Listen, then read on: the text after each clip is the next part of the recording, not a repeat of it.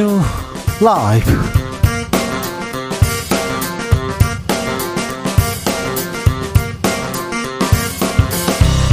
2022년 12월 30일 금요일입니다. 안녕하십니까. 주진우입니다.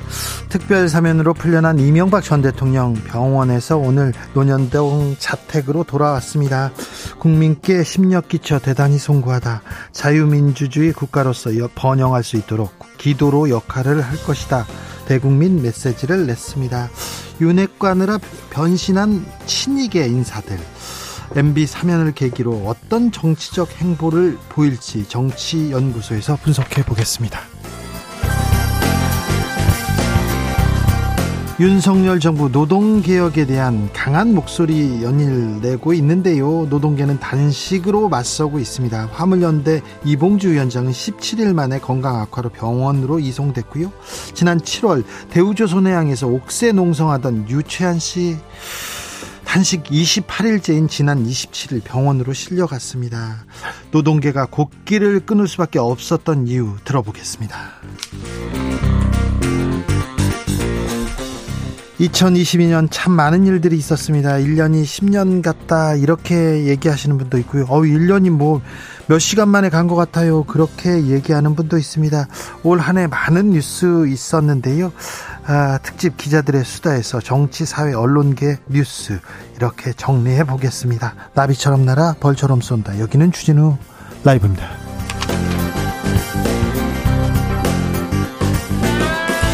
오늘도 자중차에 겸손하고 진정성 있게 여러분과 함께 하겠습니다. 오늘이 2022년 마지막 금요일입니다. 마지막 출근했다가 퇴근하시는 분들 계실 텐데요. 오늘 어떤 생각 드셨어요? 퇴근길 풍경 어떻습니까? 올 한 해는 어떠셨어요? 음, 어떤 누구한테 좀 인사했어야 되는 누구한테 사랑을 고백했어야 되는데 안부는 전했어야 되는데 만약에 그러시다면 주진우 라이브 통해서 이렇게 대신 인사해 보겠습니다. 새해 복 많이 받으라는 인사도 대신 전하겠습니다. 일로 보내주시면 됩니다. 샵 9730 짧은 문자 50원 긴 문자는 100원이고요.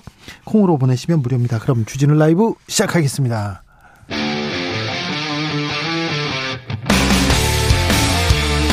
탐사보도 외길 인생 20년 주 기자가 제일 싫어하는 것은?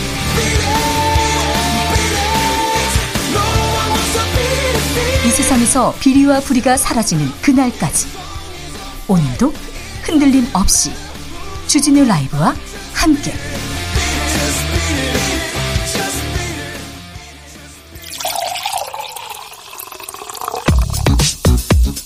진짜 중요한 뉴스만 쭉 뽑아냈습니다. 정상근 기자 어서 오세요. 안녕하십니까? 네. 아, 전기 요금이 올랐네요. 네, 이 전기 요금이 4인 가구 기준으로 보면 내년 1분기에 월 4천 원 넘게 올라갑니다. 아, 산업통상자원부와 한국전력은 내년 1분기에 전기 요금을 킬로와트 시당 13.1원 인상한다라고 발표했는데요. 어, 산업부와 한전이 최근 국회에 제출한 연간 전기요금 인상 적정액이 킬로와트 시당 51.6원이었는데 한 4분의 1 정도가 올라갑니다. 아, 많이 올랐네요. 많이 올라요. 네, 이번 인상은 2차 오일 쇼크 시기였던 1981년 이후 최고 최대 폭의 요금 인상인데요. 어, 가정용과 산업용에 동일하게 적용이 되고요. 이번 전기요금 인상은 물가 상승에 0.15% 포인트 정도 영향을 미칠 것으로 보입니다. 전기요금 오르고요. 가스요금도 오른다고 합니다. 그리고 버스비 그다음에 지하철 요금 다 오른다는데 아, 물가 너무 많이 오르는 거 아닙니까? 네, 통계청 통계에 따르면 올해 소비자 물가가 5.1% 올라갔습니다. 외환위기 이후 24년 만에 최고치인데요. 특히 자주 구매하는 품목 위주로 구성돼서 이 체감 물가에 가까운 생활 물가 지수는 6% 올라가서요.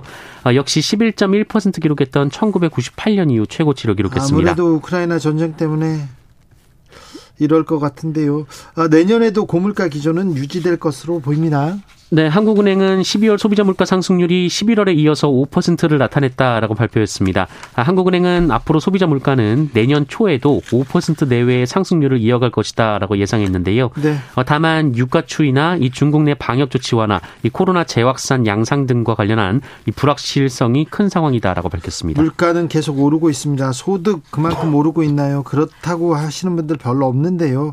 아, 정부에서 조금 취약계층은 지원하고 대책 마련해야 되는데 좀 하고 있습니까? 네, 뭐 관련해서 뭐 여러 가지 이제 전기요금 인상이 취약계층에게 체감 부담이 더 클 수 있다는 점을 고려해서 이 부담 경감 방안을 마련했다라고 발표했습니다. 장애인이나 기초생활보장 수급자 등 취약계층 350만 가구의 경우 올해를 기준으로 월 평균 사용량 313kWh까지는 인상 전에 전기요금을 적용한다라는 방침입니다. 이 가스 요금도 감면폭을 소폭 확대하고요. 어, 에너지 취약계층을 위한 에너지 바우처는 지원 단가도 조금 올렸습니다. 네. 좀 실효적인 대책이어야 되는데 어찌 되는지 아, 좀 지켜보겠습니다. 저 아, 물가 오르고 서민들을 괴롭다, 외롭다, 힘들다 얘기 계속 나오고 있다는 거 정치권에서도 좀 유념해 주셨으면 좋겠습니다. 공천권, 뭐 당권, 아, 사법 리스크 이런 얘기만 하지 마시고요. 음, 윤석열 대통령이 연하장을 보냈습니까? 네, 연하장을 보냈다라고 하는데요. 어, 그런데 이 연하장을 두고 좀 논란이 있었습니다.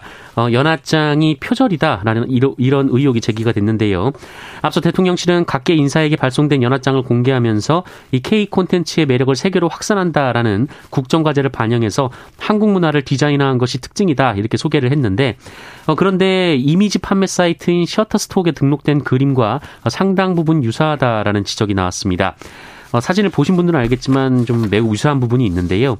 어, 대통령실은 해당 이미지는 외국인의 시각에서 우리 문화 콘텐츠를 형성한 것으로 해당 업체에서 적법한 라이선스 계약을 통해 구현한 것으로 알고 있다라고 했고요. 이 디자인 전문 업체에 의뢰해 진행했다라고 덧붙였습니다. 네. 표절 논란입니까 이번에는 이망 이명박 전 대통령 네 아, 집에 가셨어요? 네, 윤석열 대통령의 신년 특별 사면으로 사면 복권된 이명박 전 대통령이 오늘 퇴원해서 자택으로 돌아갔습니다. 어, 이명박 전 대통령은 자택 도착 후 대국민 메시지를 발표했는데요. 네. 어, 국민에게 심려를 끼치게 돼 대단히 송구스럽게 생각한다라면서 어, 지난 5년 동안 많은 분, 특히 젊은 층이 성원해주고 기도해준 것에 감사를 전하고 싶다라고 말했습니다. 네, 젊은 층이 성원해줬다고요? 네.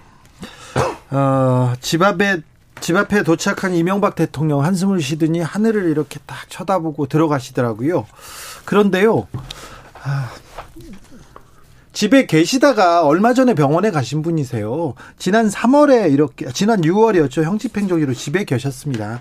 2018년 3월에 동부구치소에 수감되던 이명박 전 대통령 기억합니다. 그런데 1년 있다가 1년 있다 보석으로 나와 있었고요. 어, 형기 중에 거의 대부분 병원에 계시다가 집에 계셨어요. 집에 계시다가 다시 병원 사면 얘기가 나오니까 병원에 며칠 가셨다가 이번에 오신 겁니다. 뭐 집에 처음 돌아오시는 것처럼 이렇게 아는 분이 있어서 좀 바로 잡습니다. 음, 잇따른 신생아 사망 사건이 있었어요. 근데 이대 목동병원 의료진 무죄를 받았네요. 네, 의료과실로 신생아 4명을 숨지게 한 혐의로 재판에 넘겨진 이화여대 목동병원 조수진 교수와 수간호사 등 7명의 의료진에 대해 대법원이 무죄 판결을 확정했습니다. 이 사건은 지난 2017년 이대 목동병원 신생아 중환자실에서 치료받던 갓난아기 4명이 이 감염에 의한 폐혈증으로 사망한 사건이었는데요. 어, 검찰은 숨진 신생아들의 신체와 주사기에서 어, 시트로박터 푸른디균이 공통으로 검출된, 검출된 점을 근거로 의료진의 과실이 있다라고 재판에 넘겼습니다만 네. 어, 법원은 무죄를 선고했습니다. 어, 의료진이 감염 관리 주의 의무를 충실히 이행하지 않은 과실이 있지만 그로 인해서 신생아들이 사망했는지 입증되지 않았다라는 것이 이유였습니다. 해군에서 성범죄가 발생했습니다. 피해자가 사망한 사건이 발생했습니다. 네, 어, 1년 반 전 공군 소속의 고 이해람 중사가 성추행 피해를 호소하며 스스로 목숨을 끊은 일이 있었는데요. 네. 이후 군이 성범죄를 근절하겠다면서 각종 대책을 쏟아냈지만 해군에서 또 성범죄가 벌어졌다고 어제 SBS가 보도했습니다.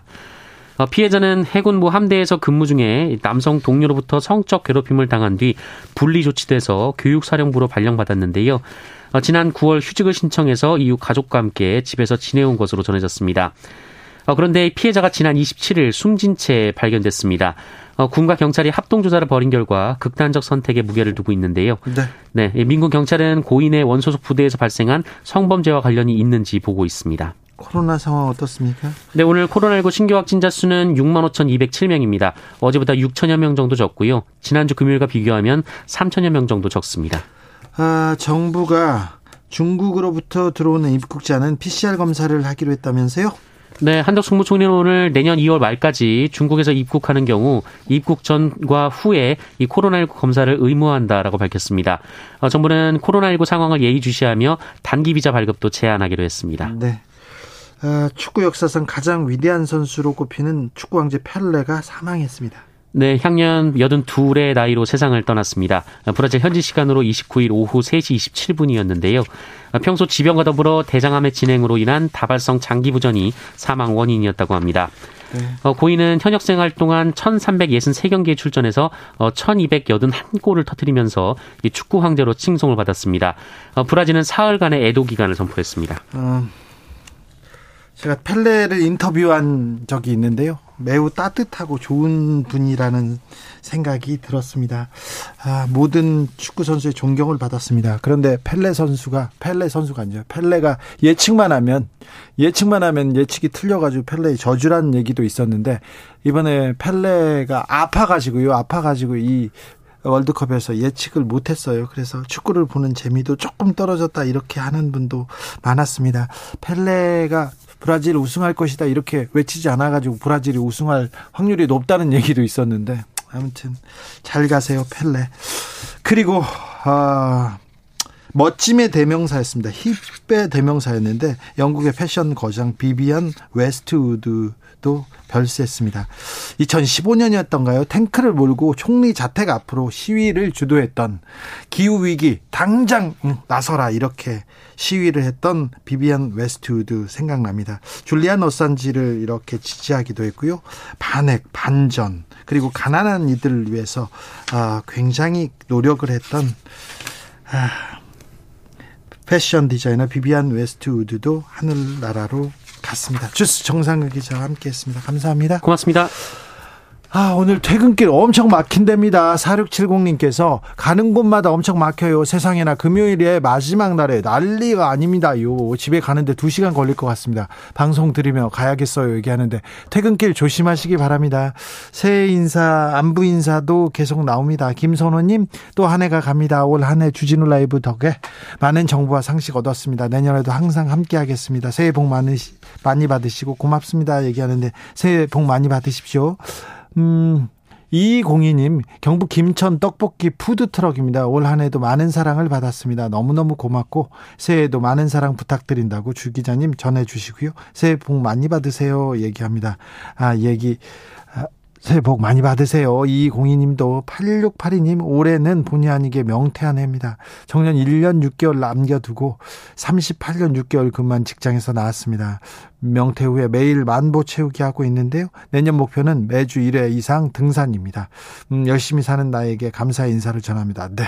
아, 새로운 인생, 새로운 도전에 아, 응원을 보냅니다. 조계주님, 호주에 왔는데요. 여기서도 너무 잘, 잘 들려요. 주 기자님 목소리 들으니 반갑습니다. 새해 복 많이 받으시고 건강과 행운이 함께 하시길 기원합니다. 호주 잘 다녀오십시오.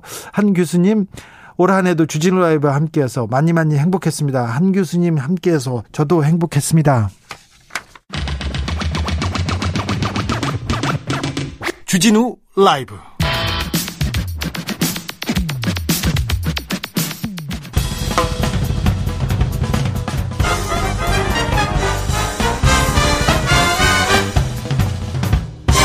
훅 인터뷰 모두를 위한 모두를 향한 모두의 궁금증 흑 인터뷰 윤석열 정부 노동개혁, 노조개혁 목소리를 높이고 있습니다. 여야 극한 대립의 노란 봉투법, 화물차 운수사업법 개정안, 각종 쟁점 노동 법안들은 국회에서 또 다시 해를 넘기는 모양새입니다. 절박한 노동 현장의 상황 전환하겠다면서 세밑 한파에도 곡기를 끊고 단식 투쟁 이어가는 분들이 있습니다. 그 목소리 들어보겠습니다. 지난 여름이었습니다. 51일간 파업. 옥포조선소에서 가로세로 1미터 철장에 스스로를 가두고 이대로 살 수는 없지 않습니까? 이렇게 손판, 손팻말을 내거셨던 분인데요. 아, 이분이 단식을 하셨다고 합니다. 유채한 금속노조 거제 통영 고성 조선 하청주의 부회장, 부지회장 연결합니다. 안녕하세요. 네, 반갑습니다. 소개받은 유채한입니다. 아니, 파업을, 그, 옥새 파업을 푼 지 얼마나 됐다고 또 단식을 하셨어요. 단식을 할 수밖에 없는 상황으로 또 몰고 가시더라고요. 아, 지금 그래서 28일 단식을 하셨습니까? 네, 28일 했어요. 그래서 그제 병원으로 실려 가셨고요. 네, 힘들더라고요. 아이고, 건강은 어떠십니까? 다행스럽게 많이 회복되어서 그, 다행입니다. 네. 아니 28일 단식을 했어요. 그 전에도 50일 넘게 그 절창 속에 있었는데 그, 그, 뭐 괜찮지 않을 것 같습니다. 그런데 상황이 노란봉투법 제정이라는 게 굉장히 중요한 일이기 때문에 네. 아무래도 할 역할들이 있는 거잖아요. 올해는 저희가 그 역할이 역할을 맡는 게 맞다고 판단했기 때문에 단식을 했어요. 그래서 엄동설안에 다시 단식에 나선 겁니까? 그렇죠. 네. 어떤 마음이셨어요? 노란봉투법을 제정해서 노동조합법 2조 3조를 개정하자는 뭐 딱 그 마음인 거죠. 그런데요. 네. 그런데 그런데- 뭐 그 정치권에서도 이거 어 통과시키겠다 해결하겠다고 얘기했지 않습니까? 근데 민주당에서 민생 7대 입법 과제로 하겠다고 약속을 했었죠. 예. 그런데 지금 국회에서는 잠자고 있습니까? 정기국회가 끝날 때까지 논의가 되지 않았고요. 임시국회에서 법안 소위에서 한번 달아지고 난 뒤에 지금 더 이상 진척이 없는 상황입니다. 20년 전부터 이 노동 현장 관계법 이거 개정해야 된다 계속 나왔는데 고쳐지지 않은 이유는 뭔가요? 왜냐하면 손쉽게 손배 가압류를 때리게 되면 음. 노동자들을 탄압할 수 있고 같은 대화의 상대로 인정하지 않을 수 있는 거잖아요. 예. 그걸 통해 그걸 통해서 우리 사회는 점점 더 양극화되는 거고요. 차별이 일상화되는 거고요. 네. 노동 노란 봉투법을 제정해서 2조 3조를 개정하지 않으면 계속 20년이 아니라 30년, 40년 뒤에도 반복될 문제인 거죠. 어, 지회장님, 지회장님 지난 여름 파업 이후에 파업 철회 이후에 상황은 어떻습니까? 파업 이후에 저희가 주장했던 일들이 거의 그대로 진행되고 있어요. 주장했던 일들대로 주장 뜻대로 지금 대- 진행되고 있습니까? 그러니까 조선소 하청 노동자들 임금 올리지 않으면 사람 구할 수 없고 예. 그러면 많은 문제점들이 일어날 거라고 얘기를 했고요. 예. 실제 그래서 인력을 수급 못해서 현장에서는 일이 진행되지 못하고 있고요. 그러다 보니까 남은 사람들에게 더 많은 업무 강도가 업무 강도가 세지다 보니까 사고들이 계속 발생하고 있고 죽는 사람도 4명이나 있었고요. 근데 뭐 죽은 건 드러나는데 다친 거는 다 은폐하려고 집도를 하더라고요. 뭐 더 나빠졌다고 말, 말할 수 있죠. 합의안은 지켜지지 않는 겁니까, 그러면? 합의안도 고용 승계 합의안이 지켜지지 않아서 저희 지회장이 21일 단식을 했고요. 예. 그리고 합의 내용 중에 가장 중요한 게 원청이 포함된 가자협의 EFT를 구성해서 하청 노동자들의 처우를 개선하자고 했는데 이것도 합의 내용이 지켜지지 않았죠. 약속을 지키지 않습니까? 그렇네요. 약속을 지키지 않네요. 아니, 사측에서 약속, 약속을 지키지 않으면 정부가 나서서 얘기해야 될 거 아닙니까? 사측에서 약속을 지키지 않고 거기에 저항하면 손배를 때리더라고요. 아, 손배, 지금 제가 그게 걱정인데요. 네. 파업 이후에 손배, 손해배상 청구가 들어왔습니까? 470억 손배소가 진행 중입니다. 470억이요? 네. 노동자들한테 470억을 물어내라고요? 이렇게 주장을 하시더라고요. 아이고, 이거 어떻게 하죠? 어떻게 대응하고 계신가요? 사실 470억이라는 금액에 많이 궁금해들 하시는데 네. 이게 그 걱정 반 두려움 반인 거잖아요. 예? 헌법에 보장되어 있는 노동자들의 권리를 주장한 것 뿐인데 네. 이걸 470억이라는 말 어찌 보면 하위법인 민법인 거잖아요. 예? 민, 민법이 헌법에 보장되어 있는 권리를 짓누르고 있는 상황이기 때문에 저희는 470억을 맞으면 안 된다고 생각하고 있고요. 예? 그렇기 때문에 뭐 법률적인 대응뿐만 아니라 이번에 대우조선을 인수한 하나에게도 470억 손배를 취하해라라고 요구를 하고 있습니다. 네. 조선 노동자로 사신 지 지금 20년 넘었죠. 네. 근데 아 저는 그 현실 현실에 대해서 말씀하실 때 믿어지지가 않더라고요. 20년을 일했으면 진짜 전문가고 기술자인데요. 네. 근데 이 열악한 환경 속에서도 현장을 지키고 계신 이유가 뭔지 묻고 싶습니다. 뭐 우리나라의 비정규직이 1,100만 이상이라고 보고 있거든요. 네. 실제 거의 반 이상이 비정규직 노동자들로 구성되어 있고요. 바꿔 얘기하면 어디 가나 임금 조건이 조금 틀릴 뿐인 거지 말도 안 되는 상황에 놓여 있는 건 마찬가지인 거잖아요. 예. 제가 조선소에서 20년 다닌 만큼 저를 잘 알고 저와 함께하는 동료들은 조선소에 있는데 이 사람들하고 내가 내가 있는 자리에서 내 일터를 바꾸는 게 맞는 거지 여기서 뭐 딴 데 간다고 해도 뭐 어디 가나 개똥밭이라 생각하고 있기 때문에 네. 굳이 옮길 필요를 못 느끼고 있는 거죠. 아, 20년을 이렇게 한 현장에서 그리고 한 분야에서 했으면 장인이고 전문가인데 너무 이 노동의 가치를 좀 쳐주지 않는 현실이 좀 안타까웠어요. 저도 그게 화가 나요. 네. 예전에는 판사, 검사, 영접사였거든요. 예. 요즘에는 그 기퉁에도 끼지 못하는 게 화가 납니다. 용접사 20년 하면 월급이 얼마나 최저임금 수준의 그 임금을 아직도 받고 있습니까? 제가 250만 원 정도 받고 있어요. 20년 기술자인데요. 네. 아. 지금 떼고 나면 정말 얼마 안 돼요. 네. 근데 귀족 노조라는 소리, 소리는 계속 들으시죠? 뭐 그렇게 귀족 노조가 부러우시면 조선소에 와서 귀족 노조 생활 하시면 되지 않습니까? 음, 그 얘기 들을 때는 어떤 생각 드시던가요? 정말 모른다라는 생각이 드는 거죠. 네. 아, 윤석열 정부 들어서 계속 노동계를 향한 아, 강한 그 발언 나옵니다. 법과 원칙 계속 외치고 있는데 아, 어떻게 들으셨습니까? 대통령의 노동 인식이 굉장히 문제가 있다라고 느끼고 있고요. 네. 실상은 뭐 대통령이 하는 말이 좀 신뢰하기 힘든 말인 거잖아요. 계속 입장이 번복되니까. 어쨌든 뭐 정부와 여당은 그 기업의 편에 분명히 서 있는 것 같고요. 그럼에도 불구하고 우리나라 국민의 대다수는 노동하는 사람들이거든요. 네.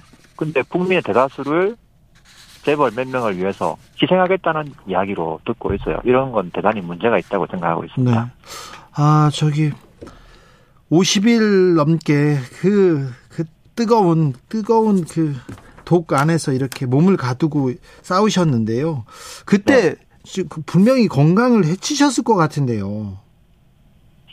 그 파업 이후에 한 넉 달 정도 고생을 했고요. 예. 그리고 넉달 정도 어느 정도 몸이 추스러지고 나서 또 단식을 하고 있는 게 좀 현실입니다. 아, 꼭 단식에 나서야 했나요? 그거 묻고 싶어요. 아까 안 그러시면 안 되나요? 왜냐하면 이 비정규직이라는 이유로 차별이 너무 당연하게 예. 받아들여지는, 받아들여지는 거잖아요. 네. 저희 조선소 하청 노동자들이 최저 시급 받고 일한다, 일하고 있다는 거는 이번에 국민들이 많이 알고, 알게 되셨고요. 이번에 알았어요. 그죠. 네. 그리고 근데 알고, 알고 보니까 그 조선소 하청 노동자들이 한 시간당 6만 3천103 6만 3천 원 정도의 임금이 책정되어 있더라고요. 그래요? 이게 하청에 하청에 하청으로 오면서 최저시급 말고 남은 게 아무것도 없는 거죠. 예. 근데 이 구조를 유지시키, 유지시키는 게 노란봉투 노동조합법 2조 3조인 거잖아요. 네. 70년 전에 만들어진 이 법이 70년 전에 없었던 비정규직, 특수고용, 플랫폼 노동자들의 권리를 막고 있는 현실인 거고요. 네. 그리고 이 20년 만에 노란봉투법이 좀 목소리를 내고 있는데 네. 이때는 뭐라도 해야 된다는 마음들이 그렇게 될 수밖에 없는 현실인 거죠. 알겠습니다. 현실, 노동 현실이 이렇게 아, 비참한데 비참한데 정부 여당 계속 노동 개혁, 노조 개혁만 얘기하고 있습니다. 대통령을 비롯해서 자 네. 아, 정부를 향해서 한마디 해주십시오. 사실 말을 해도 들어줄 건가 뭐 의심스러운데 한마디 하자면 네. 우리 사회 모든 가치 있는 것들은 노동으로 만들어지지 거지 않습니까? 네. 대통령이 사용하는 것들, 정부 여당이 필요로 하는 것들, 이 사회 모든 것들이 노동으로 만들어지는 거고요. 정부 여당이 그 유지하려는 이 사회는 자본과 노동이 함께 어우러서 살아가는 세상인데 지금 정부 여당은 자본의 편에서 노동을 압살하려고 하고 있거든요. 그럼 우리 사회는 함께 무너지는 거지 않습니까? 네. 그런 방식의 문제 접근은 대단히 문제가 있다고는 문제가 있다고 생각이 들고요. 예. 그리고 저희는 방관적이 아닙니다. 이, 이 나라의 주인으로 군림하고 있는 노동자들입니다. 네. 알겠습니다. 이대로 살 수는 없지 않습니까? 이렇게 팻말을 들으셨는데 다시 단식까지 나서게 된 유치한 금속노조 거제 통영 고성 조선하청주의 부의지회장이었습니다. 몸 챙기십시오. 건강하십시오. 네, 고맙습니다. 네, 네. 아, 건강하셔야 됩니다. 나비처럼 날아 벌처럼 쏜다 주진우 라이브 이번엔 화물연대 소식 들어봅니다. 박귀란 화물연대 전략조직국장 안녕하세요. 예, 안녕하세요. 반갑습니다. 단식하셨던 이봉주 위원장이 건강 악화로 병원으로 또 실려가셨네요. 네, 저희가 단식이 18일까지 진행이 됐는데 현재 네. 건강이 굉장히 악화된 상태여서 어제자로 병원에 입원 중입니다. 네. 저희가 이봉주 위원장의 목소리를 듣기도 했는데요. 인터뷰를 했는데 세미 단파에 이렇게 곡기를 끊어야 하는 목숨을 걸어야 하는 이유가 뭡니까? 어, 저희가 2020년부터 도입된 화물자동차 안전운임제가 이제 내일로 정말로 일몰이 됩니다. 네. 이 안전운임제가 사실 화물 노동자의 생존권을 지키는 유일한 사회적 안전망이었는데 뭐 하루 평균 15시간 길게는 20시간씩 일하고 쪽잠을 차에서 자면서 졸음운전과 사고 위협을 내몰린 화물 노동자들을 위한 유일한 제도가 내일로 사라지게 되는 거고요. 저희는 스스로 약속한 제도 연장까지 뒤집으면서 화물 노동자 국민을 죽음의 위협으로 내몰고 있는 정부 여당에 맞서서 제도 지속과 확대 논의를 요구하기 위해서 이제 파- 총파업 직후에 단식 투쟁에 돌입한 바가 있습니다. 화물연대가 총파업 그리고 단식에 나설 수밖에 없는 이유가 지금 정부 여당이 약속을 지키지 않아서 그렇습니까? 예, 맞습니다. 어떤 약속을 안 지켰어요? 어, 사실 지난 6월 총파업 때 이 안전운임제 지속에 대해서 정부와 약속을 받은 적이 있고요. 네. 그리고 사실 저희가 총파업에 돌입하는 시점에 정부에서 뭐 당정 협의를 통해서 3년 연장안을 제시를 하지 않았습니까? 네. 근데 그거를 이제 뭐 화물연대가 총파업을 했기 때문에 그 약속은 없어진 거다. 이렇게 주장, 주장하면서 뭐 약속을 국민들과 약속을 종이장처럼 뒤집고 제도를 실제로 일몰을 시켰어요, 지금. 네. 이런 상황에서 좀 정부가 이 제도의 사실 필요성을 맨 처음 이야기한 것도 사실은 정부였고 도입을 해서 쭉 추진을 해오던 정부가 이렇게 좀 종이장처럼 약속을 뒤집으면서 제도를 일몰시킨데 좀 어, 반발해서 저희도 제도를 지키기 위해서 좀 투쟁을 진행할 수밖에 없었습니다. 파업을 철회하면 업무 복귀하면 대화하겠다 이렇게 얘기했는데 대화는 열리지 않았습니까? 예, 뭐 파업 철회한 이후에 대화는 전혀 열리지 않았고요. 오히려 화물연대 파업의 손실이 크기 때문에 제도를 우선 일몰시킬 수밖에 없다. 이런 식으로 정부가 나오면서 사실 뭐 지난 2주간 뭐 전혀 어떤 논의나 이런 게 좀 이루어지기 어려운 상황이었고 결국에는 뭐 내일로 일몰이 좀 되게 된 그런 상황입니다. 안전운임제 화물 노동자한테만 특별 대우를 해줄 수 있는 거는 아니지 않느냐 이렇게 정부 측에서는 얘기합니다. 네, 그 사실 안전운임제가 뭐 저희가 계속 요구를 하고 있, 말, 말씀을 드리고 있지만 이게 화물 노동자만을 위한 제도는 아니거든요, 사실. 그러니까 지금 화주 대기업들의 좀 과도한 이익 추구 때문에 물류 산업 자체가 지속이 좀 불가능한 상황까지 이른 상태입니다. 올해 초에 또 유가가 폭등하면서 실제로 파산 직전까지 가거나 이 업계를 떠나는 화물 노동자들이 굉장히 늘어나고 있고요.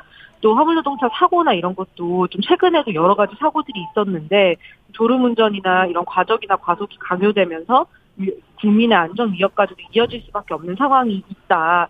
그렇기 때문에 이 물류 산업을 좀 안정적으로 유지하기 위해서 또 도로의 안전을 증진해서 국민의 안전을 지키기 위해서 좀 필요한 제도다 라는 것을 저희가 여러 차례 좀 설명을 좀 한 바가 있고요. 실제로 정부에서 진행한 이 안전운임제 효과에 대한 연구 용역에서도 이 물류 산업을 개선하고 안전을 증진시키는 데 효과가 있다. 네. 이런 결과가 나왔습니다. 그런데 네. 정부에서는 안전운임을 일몰시킨다. 화물연대 세력 확장 때문에 제도를 없애야 된다. 라는 답을 정해두고 자신들이 진행한 연구 결과까지도 부정하면서 지금 제도를 없애기 위해서 온갖 힘을 다하고 있는 그런 상황입니다. 국장님 근데요 알겠는데 조금 단식 안 하면 안 되고 다른 다른 방법으로 이렇게 호소할 길은 없습니까? 아, 사실 단식 투쟁이라는 게 굉장히 스스로를 파괴하는 투쟁이기도 하고 좀 위험한 일이기도 하죠. 그래서 저희도 웬만하면 좀 다른 방법들을 찾아보고 싶었는데 사실 정부의 탄압 수위가 좀 상식적인 수준을 넘어서서 실제로 뭐 스스로 생존이 불가능하기 때문에 일을 멈춘 화물 노동자들에게 강제로 일을 강요한다거나 거기에 정부의 강요에 응답하지 않을 경우에 네. 아예 생존 수단을 박탈하면서 운동 자격까지 뺏어간다고 협박을 한다거나 네. 아니면 파업이 끝났음에도 불구하고 뭐 파업이 끝나면 논의하겠다는 약속은 전혀 안 지키면서 파업 중에 사소한 이런 물리적 마찰들로 마찰들을 근거로 해서 이제 저희 조합원들을 과도하게 구속하고 수사하고 이런 문제들이 좀 너무 심각하게 일어난 상황이었기 때문에 네. 저희로서는 좀 이런 단식 투쟁이라는 좀 수위 높은 투쟁까지도 좀 결심할 수밖에 없는 그런 상황이었습니다. 좀 답답하시겠어요. 예, 그렇죠. 아, 연말인데 거리에서 연말을 지내야 되는데 정부에게 하고 싶은 말이 있으면 부탁드리겠습니다. 예, 이제 내일이 되면 제도가 실제로 일몰이 됩니다. 저희는 이제 화주 대기업의 이익을 위해서 화물 노동자들의 삶과 국민의 안전을 포기한 게 정부 여당이고 이 산업을 망치고 화물 노동자를 죽음으로 또 국민을 위험으로 내몬 책임을 정부와 여당이 반드시 져야 된다. 네. 이 이야기를 좀 꼭 하고 싶고요. 예. 또 사실 지난 20년 동안 화주 대기업들의 미운 추구 과정에서 망가져온 화물 운송 산업 그리고 또 정부가 방치해온 물류 산업을 떠받들고 지켜온 것은 우리 화물 노동자들이었습니다. 그렇기 때문에 정부가 이렇게까지 화물 노동자들을 좀 죽음으로 내몰고 있더라도 내 일터와 삶 그리고 국민의 안전을 포기하지 않고 이 현장에서 화물 노동자들이 끝까지 싸울 것이다 라는 얘기를 정부 여당을 향해서 꼭 하고 싶습니다. 알겠습니다. 새해 복 많이 받으십시오. 네, 감사합니다. 밥은 좀 잘 드셨으면 좋겠습니다. 화물연대 예. 박귀란 전략조직국장이었습니다.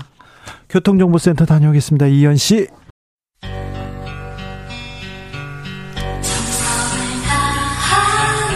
정성을 다하는 국민의 방송 KBS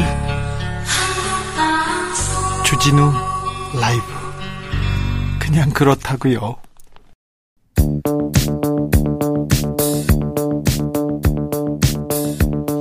대한민국 정치의 새로운 100년을 준비한다. 21세기형 국회 싱크탱크 여의도 정치연구소. 정치권에 보냅니다. 고급진 정치 컨설팅 오늘도 뜨겁게 분석해 봅니다. 김용남 국민의힘 전 의원 어서 오세요. 네, 안녕하세요. 김용남입니다. 이재정 더불어민주당 의원 어서 오세요. 네, 안녕하세요. 네, 이재정입니다. 바쁘시죠 연말에? 네, 그렇지만 이제 예년에 비해서 코로나 경기 끝나가지고 뭐 여러 가지 행사 많다고는 하지만 예년에 비해서 아직 부활된 것 같진 않아요. 네. 여러 가지. 그 작년 재작년보다는 확실히 많아진 건 뭐 사실이에요. 많고요. 예. 네. 그 전보다는 그러니까 뭐 한 7, 80% 수준 네. 어, 음. 코로나 터지기 전에 네. 정치인들은 지역 정치, 중앙 정치 함께 하느라 바쁜 시기이긴 합니다. 알겠습니다. 오늘 이명박 전 대통령이 퇴원 후 논현동 자택 앞에서 대국민 메시지를 냈습니다. 아, 자택 앞에 돌아와서 많은 지지자 앞에서 하늘을 이렇게 딱 쳐다보고 한마디 하시더라고요. 어떻게 보셨습니까, 김영남 의원님?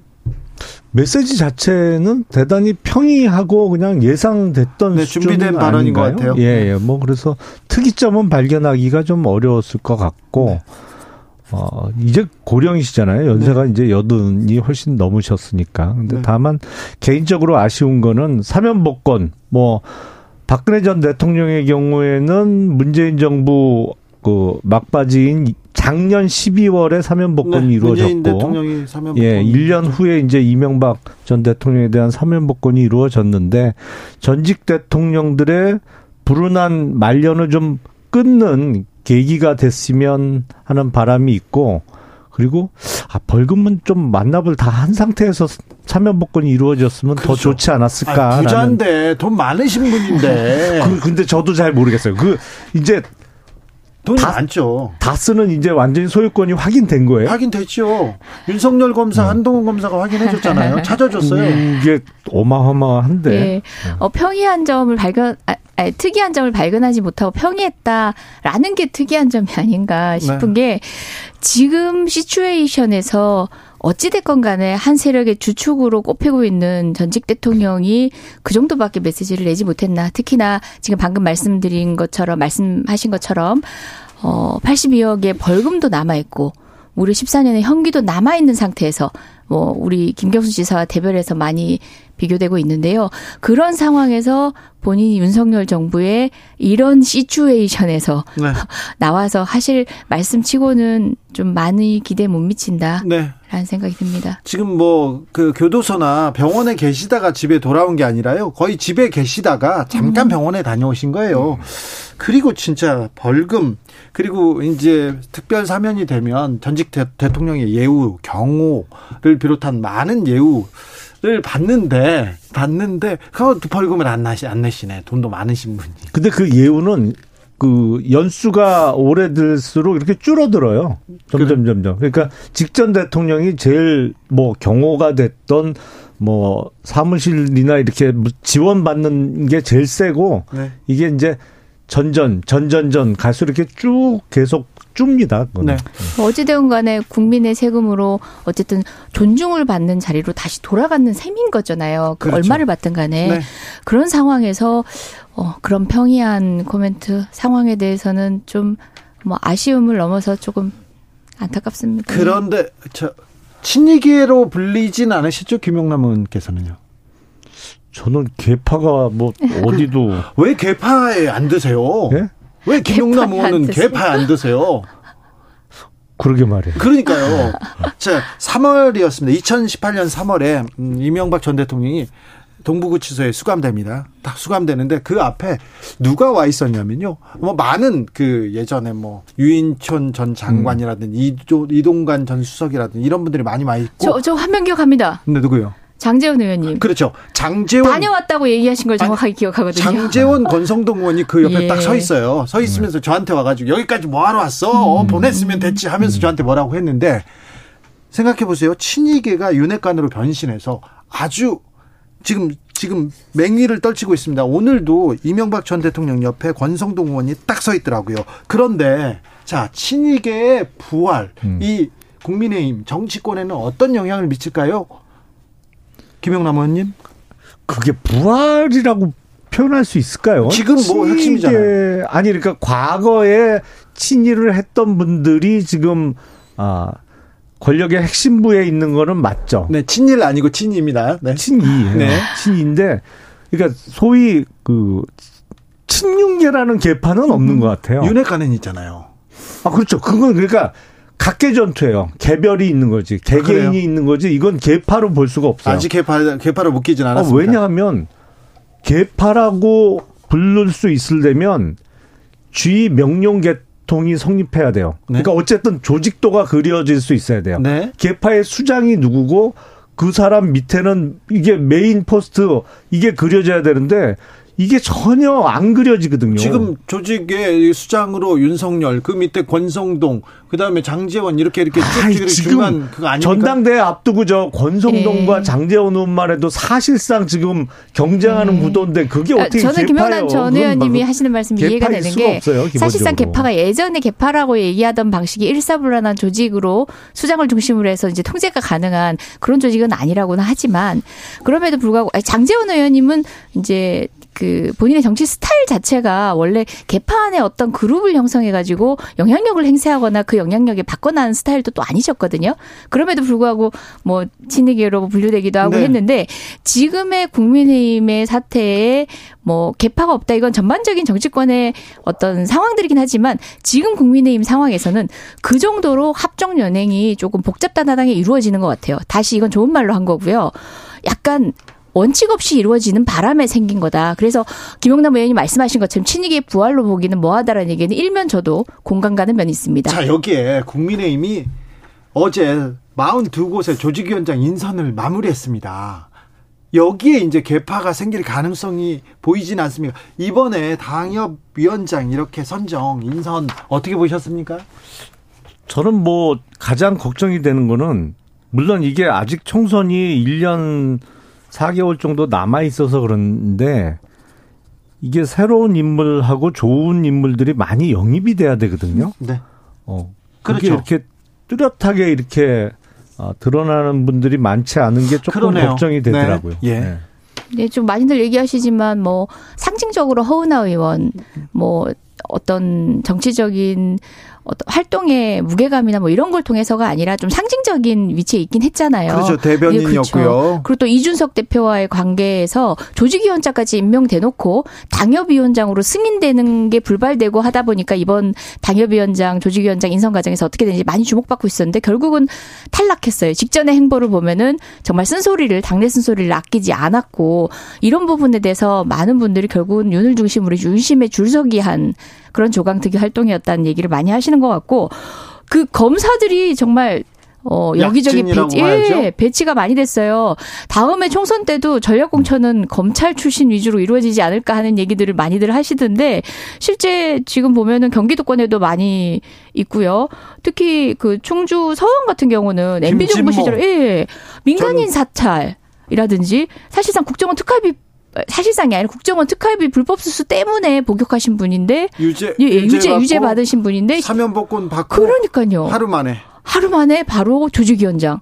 와, 이거는 정말 샤킹이었어요. 이거는 저는. 김용남 의원도 설명하기 좀 어려워요. 그 사면 복권이 이루어진 거죠. 그야말로. 그렇죠. 그야말로 아. 복권이 됐으니까 이제 할 수 있는 거지. 하루 만에. 네. 검사 출신이니까 이거 가능한 거 아닙니까? 아, 지역구 줄라니까 그냥 사면 복권 시킨 거죠. 가능한 건 아니겠. 어. 아닌 거 사면복권 받는지도 알, 알았을 거고요. 아, 너무 코너기 없이 이루어진 정치 행위는 어쨌든 파장이 있기 마련이고 역풍을 맞게 돼 있어요. 허은하 의원의 경우에는 이게 물론 이제 허은하 의원 한 사람만 해당되는 건 아닌데 몇 년 전부터 그런 기류가 있었고 저는 대단히 그건 잘못됐다라고 생각을 하는데 희한하게 특히 21대에 비례대표로 들어온 의원들이 비례대표로 국회 입성하자마자부터 지역구를 하나씩 뭐랄까요, 뭐 네, 네. 어, 차지하는 네. 이런 풍토가 아, 그 전에 안 그랬거든요. 아 그랬어요? 예. 저도 하반기 때부터 네. 했습니다. 아니 그러니까 이게 뭔가 그러면 비례대표 제도하고 안 맞는 것 같아요, 기본적으로. 아 그러니까 그래서, 그러고 보니까 뭐 목동 지역에 지나가다가도 보고 비례대표 의원들이 사무실을 크게 내놓고 어디에 사무실을 열었더라고요. 아니 그, 그 전에는 뭐. 그 20대 때부터 조금 시작됐는데 그 이전에는 비례대표는 거의 어 지역을 맞지 않고 음. 다만 그 다음 총선 때 공천 신청할 즈음에서 이제 그렇죠. 4년간의 네. 의정 활동을 평가 받고 좋은 평가 받으면 어디 공천을 받아서 지역구 출마하고 그랬는데 그렇죠. 특히 21대 들어와서는 아니 국회 들어오자마자 그 다음부터 그냥 당협위원장들을 하나 둘씩 차지하기 시작하더니 웬만한 비례대표 예. 국회의원들이 전부 이제는 아직 한참 남은 총선을 대비한 지역구 차지하는데 뭐랄까요 좀 네, 네. 표현은 그렇습니다만 혈안이 돼 있다고 볼 수 있을 정도로 이런 현상이 심해 지고 있어서 이건 결코 바람직하지 않은 것 같고요. 그리고 내정이라고 표현합니다만 네. 사실은 어, 이전에 이준석 대표 때 공식적으로 뭐 정해진 건 아무것도 아, 그래도 없었어요. 그래도 허은하 의원 탈락은 이준석계 속가는 게 네. 아닙니까? 아니 그, 저도 같은 생각인 게 김영남 의원이 말씀하신 것처럼 비례대표들이 발빨리 좀 지역에 움직였다 그런 현상이 있는 건 맞아요. 하지만 그 현상에 대한 판단으로 이번 조강특위 이번 그 조직위원장 인선에서 그걸 반영했다는 아니지 않습니까? 네. 예. 어, 조광특위를 맡고 있는 김석희 사무총장은 어, 허위원의 탈락은 이준석계 속가내기 절대 아니다. 김 전 의원, 김경진 전 의원은 고대 나 왔다 이런 말을 한 바 있습니다. 어, 어, 검사 출신이죠 김경진 전 의원. 갑자기 고대가 왜 나왔죠? 어, 그러니까 여기 이런 얘기를 왜 하시는지 네. 동대문군이라고 얘기하나 봅니다. 아무튼 근데 당에서 네. 당에서 어, 친윤계 아니면 아, 이준석계는 속가낸다 이런 공포가 조금 있을 것 같아요. 이준석 계가 있나요? 몇 명 있잖아요. 보였잖아요. 허은아. 글쎄요, 뭐 개라고 볼 수 있나? 저는 이준석 개고 아니고를 떠나가지고 당의 쓴소리 그리고 친윤과 갈등 국면에 있는 정치인들은 살아남을 수 없다라는 건 명백한 시그널이 된 것 같아요. 아, 그 전부터 느껴지던 거지만. 네, 유승민 전 의원이나 김웅 의원이나 몇, 몇몇 그 목소리를 높이는 분들 있잖아요. 앞으로는 아무도 목소리를 더 못 높일 것 같아요. 그 이벤트들이 좀 있었죠. 그뭐 저도 요새는 가끔 쓴소리 하는데 잘 살고 있는데요. 아직. 아니 그, 그러니까 네. 걱정됩니다, 김용남 의원님. 어, 저도 걱정은 됩니다. 아니 그래도 검사 출신이잖아요. 괜찮을 거예요. 괜찮아요. 네. 마지막을 검사, 깔고 계시니까. 검사 출신. 근데 검사 출신들 너무 정치 쪽에 많이 오는 거 아닙니까? 너무 많이 오면 안 된다고 오지 말라고 하세요. 아니 근데 제가 그 전에 이제 미국의 그 의원 되기 한참 전에 공무원 할 때, 네. 공무원 할 때 이제 국무부에서 뭐 이렇게 초청하는 프로그램이 있어서 그때 미국 의회를 방문해서 한번 물어봤어요. 그때가 홍주표 시장께서 첫 번째로 당 대표 할 때인 것 같아요. 그러니까 네. 2011년도 고 무렵인 것 같아. 네. 그래서 그때 이제 그 하도 뭐 법조인 출신 공천 안 주겠다 그래서 미국 의회 관계자들한테 연방 의원들 가운데 법조인 출신이 몇 퍼센트나 되냐 이렇게 네. 물어봤어요. 그랬더니 깨우뚱깨우뚱 하더니 그 사람 대답이 법조인이 아닌 사람은 세는 게 훨씬 빠르다. 아, 네, 거기도 음. 미국도 네, 미국은 아, 지금 그러니까 두 분도 네. 한 분은 검사 출신, 한 네, 분은 변호사 법, 출신이니까. 네. 우리 국, 대한민국이 어, 법조인 출신 정치인이 많고 과다 대표돼 있다는 얘기는 맞는 것 같고 유럽 같은 경우는 가장 많이 대표된 직군이 교수도 아니고 교사예요. 그게 가장 바람직하다라는 얘기도 있지만 이걸 떠나서 사실 검사 출신이라고 하는 우리가 갖는 편견들은 그냥 만들어진 게 아니에요. 물론 우리 당의 백혜련 의원 같이 정치적으로도 빨리 재빨리 성장해서 이제 국민의 모든 목소리를 아울러 가는 분들도 있고 뭐 다른 분이 생각 안 나서 그냥 제가 얘기했습니다만은 있지만 우리 그 예. 황교안 대표 국무총리를 하는 정치인임에도 불구하고 당시에 어 우리 의원들이 얘기를 하면 증거 갖고 오라고 얘기했거든요. 이번에 한동훈 장관 역시 마찬가지입니다. 검사 시절과 정치인으로서의 본인의 행보, 본인의 역할, 본인에게 기대되는 그 책임감을 구분하지 못한 채로 여전히 검사인 정치인들이 많기 때문에 국민들이 우려하는 거예요. 그 중에 가장 가장 아니죠. 메인 정치인이 네. 아니 그 정도 되면 정치인이죠. 장관이 정치인이 아니다라는 거는 그거는 말도 안 되는 얘기고요. 가장 크게 어 그런 정치인 중에 한 명은 윤석열 대통령이죠. 새로운 사실을 새로운 주장인데요. 장관이 정치인이다 그런 주장은 처음 듣는 것 같습니다. 정치 영역에 나온 거죠. 아닌 것 같고 검사 영역보단 정, 정치 영역 아닙니까? 장관요? 네. 정무직 공무원인 건 맞죠. 근데 정치인은 아니죠. 예. 왜냐하면 그 선출직이 아니잖아요. 예. 어, 그런 부분을 차치하고서라도 아울러 가는 본인의 역할이 기대되는 역할을 못하고 검사로서의 역할에만 치중하거나 그것 외에는 그 편협된 시각으로 다른 걸 바라보지 못하는 것을 통탄하면서 표현드린 말씀입니다. 아니 현역 국회의원에 대해서 음. 체포 동의안을 국회에 제출하면 어우, 법무부 장관이 저 법정인 그 줄 알았어요. 체포 동의안을 제출한 취지를 설명하게 돼 있잖아요. 그리고 해야 되죠. 근데 그걸 넘었으니까 하는 얘기죠. 했더니 지금 무슨 피사실 넘었었습니까? 어땠습니까? 그때 분위기가? 사실상 그간의 그 어떤 체포동의안 설명에도 장관의 그 정도로 구체적인 뭐 검사 역시도 공소장 1번 주에 의해서 어떤 증거 개시 이전에 그 정도 얘기하면은 법정에 제지받아요. 근데 거기 나와가지고 뭐 돈복두 소리가 나니 뭐니 정말 우리 국회를 희화화시켰어요. 법정에서조차 제지받았을 발언입니다. 심지어 피의사실 공표라든지 공무사 기밀 누설이라든지 이런 거는 우리 이제 그거는 돈봉투 소리 아닌 게 너무 흔해요. 네. 들어도 딱 아니가 알겠네 그거는. 그러니까 이렇게 놀림을 받을 정도로 한 장관의 발언은 통상의 장관들이 그 취지를 설명하는 연관고리를 설명하는 정도를 넘어선 거죠. 이건 국민의힘 정치인들도 말씀하셨어요. 아이 좀 과했다. 이런 얘기는 제가 국회 본회의 장에서 국힘의 전, 정치인 분들한테도 많이 들은 얘기입니다. 넘어섰다. 자꾸 저러진 않아야 된다. 라는 얘기를 내부에서는 하시지만 밖으로는 못 하시죠. 왜냐하면 이번에 조강특위를 통해서 확인하셨으니까. 네. 친절한 설명이 불만이시네요. 네. 아, 과, 아, 친절이 아니라 위법한 설명이었죠. 알겠습니다. 자, 근데 올해 이렇게 국회 개원 안 해가지고, 그 다음에 아, 이태원 참사 국정조사 특위 출범 안 해서 국민들한테 굉장히 실망 줬어요. 그리고 또 정치권 뉴스를 보면 아휴 참 화난다, 너무 실망이다 이런 얘기 많이 나왔는데 내년에는 안 그래야 될 텐데요.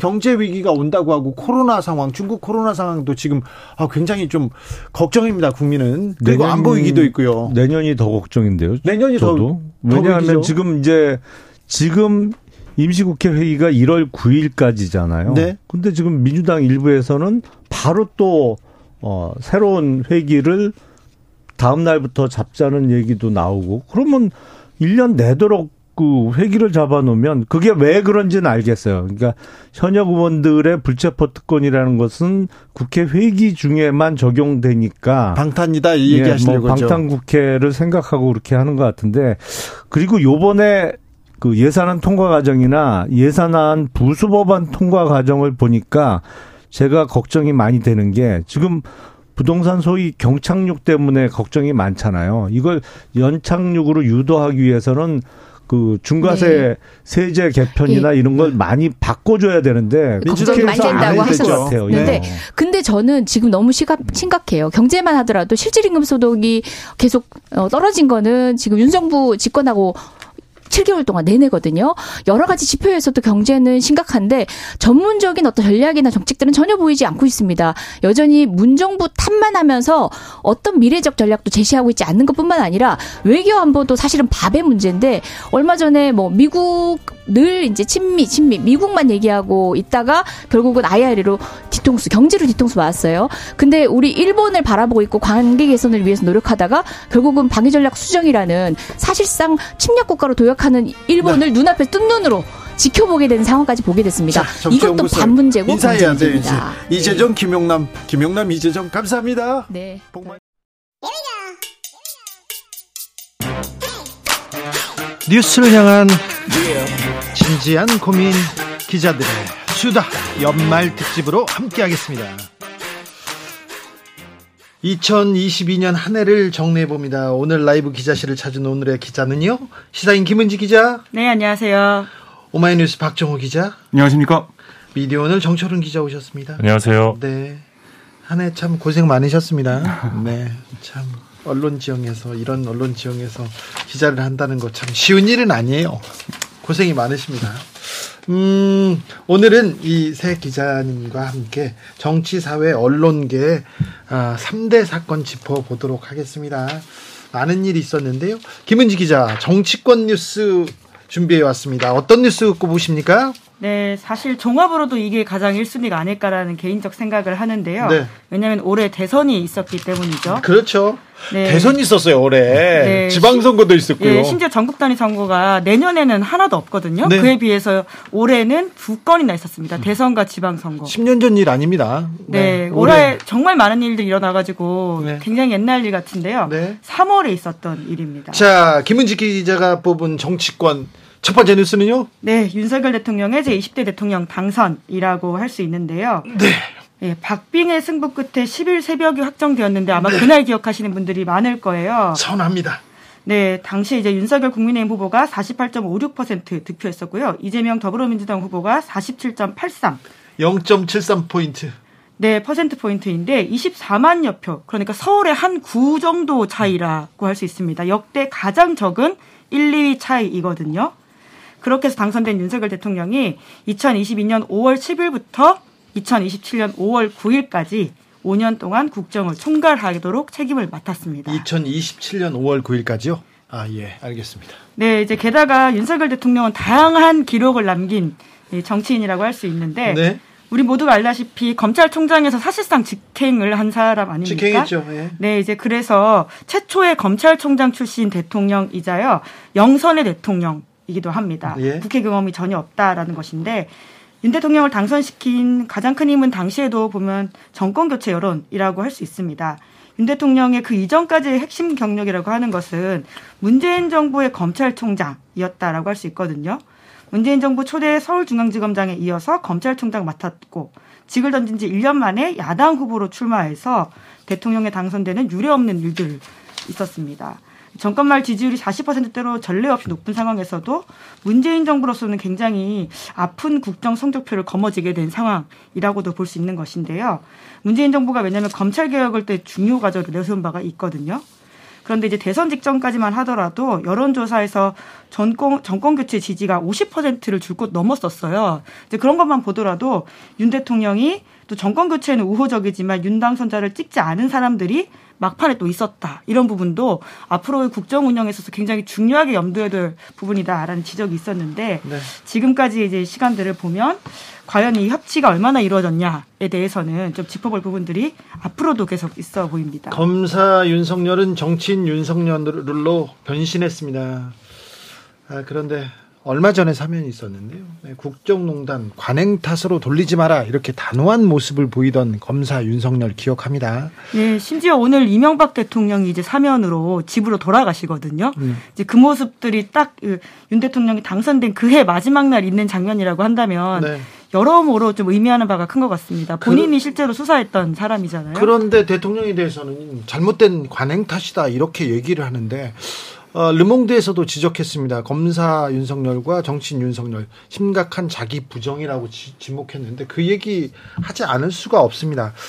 음, 새 밑에 이렇게 돌아볼 때 정치인 윤석열, 윤석열의 정치는 무엇이었나 이렇게 생각하는데 에, 이태원 참사가 있었습니다. 이태원 참사를 추모하려고 하는 사람도 기억하려고 하는 사람도 뭐가 문제냐고 아니, 책임을 묻자는 사람도 무엇 때문에 사람이 죽었냐고 묻는 것조차도 이렇게 어, 뭐라고 해야 되나요? 방어 논리, 방어 논리.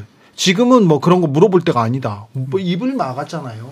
그 다음에 이 사면, 사면에서 이 법치를 집행해야 된다. 관행 탓으로 돌리지 말라고 했던 어, 사람이 갑자기 관행 때문에 이렇게 잘못됐다 얘기를 하는데 이 윤석열의 정치를 어떻게 이렇게 봐야 될지 굉장히 좀 혼란스러운 한 해였다 이렇게도 보입니다. 저는 검사 윤석열은 좀 잘 안다고 생각했는데 제가 아는 사람이 이제 정치인이 되니까 못 만나잖아요. 정치인이 아, 됐을 때부터는 못 봤는데 아, 이분이 저런 사람이었어. 이런 생각을 하는데, 주변에 있는 법조인들도 다 그 얘기를 하는데, 굉장히 좀 놀라웠습니다. 그러니까 윤 대통령이 지지받은 여러 가지 뭐, 뭐, 있겠지만, 이유가 있겠지만, 공정과 상식 얘기가 있었고, 그 다음에 검사 윤석열의 그런 모습을 보고 반한 사람도 있었을 거예요. 그런데 그게 이제 집권 이후에 보이지 않고 있고, 특히 야당 대표를 안 만나는 모습들, 뭐, 여야 대표들 만나서 어떤 같이 밥을 먹는다거나,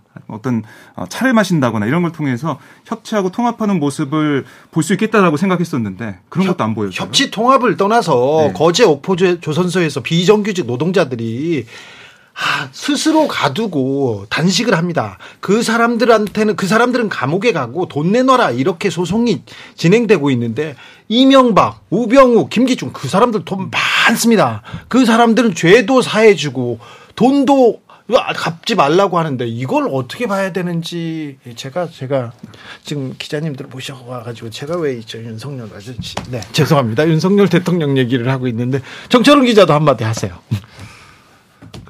저요? 네. 그, 그 윤 대통령 임기는 어떻게 보면 자기 부정의 연속이었다. 네. 뭐 그런 생각을 하고. 아직 얼마 안 됐는데요. 아, 많이 남았나요? 네, 네. 많이 남았어요. 2027년에 끝내는데. 아, 너무 많이 남았네. 네. 어떡하지? 예. 네. 연속이 아니에요. 이제 시작입니다. 네. 네. 알겠습니다. 네, 이제 그러다 보니까 정말 협치가 중요하다라는 이야기들을 정말 누차 많이 했었는데 네. 박 기자님 지적하신 대로 그러니까 지금까지 야당 지도부를 전혀 만나지 않았다라고 하는 지점들은 그러니까 계속 그런 이야기 나오잖아요. 검사의 시각을 가지고 상대방을 이제 피의자 혹은 범죄자로 보고 있는 게 아니냐라는 지적이 나오는데 그러한 태도들을 빨리 수정하지 않으면 이 국정이라고 하는 것은 혼자 하는 게 아니다.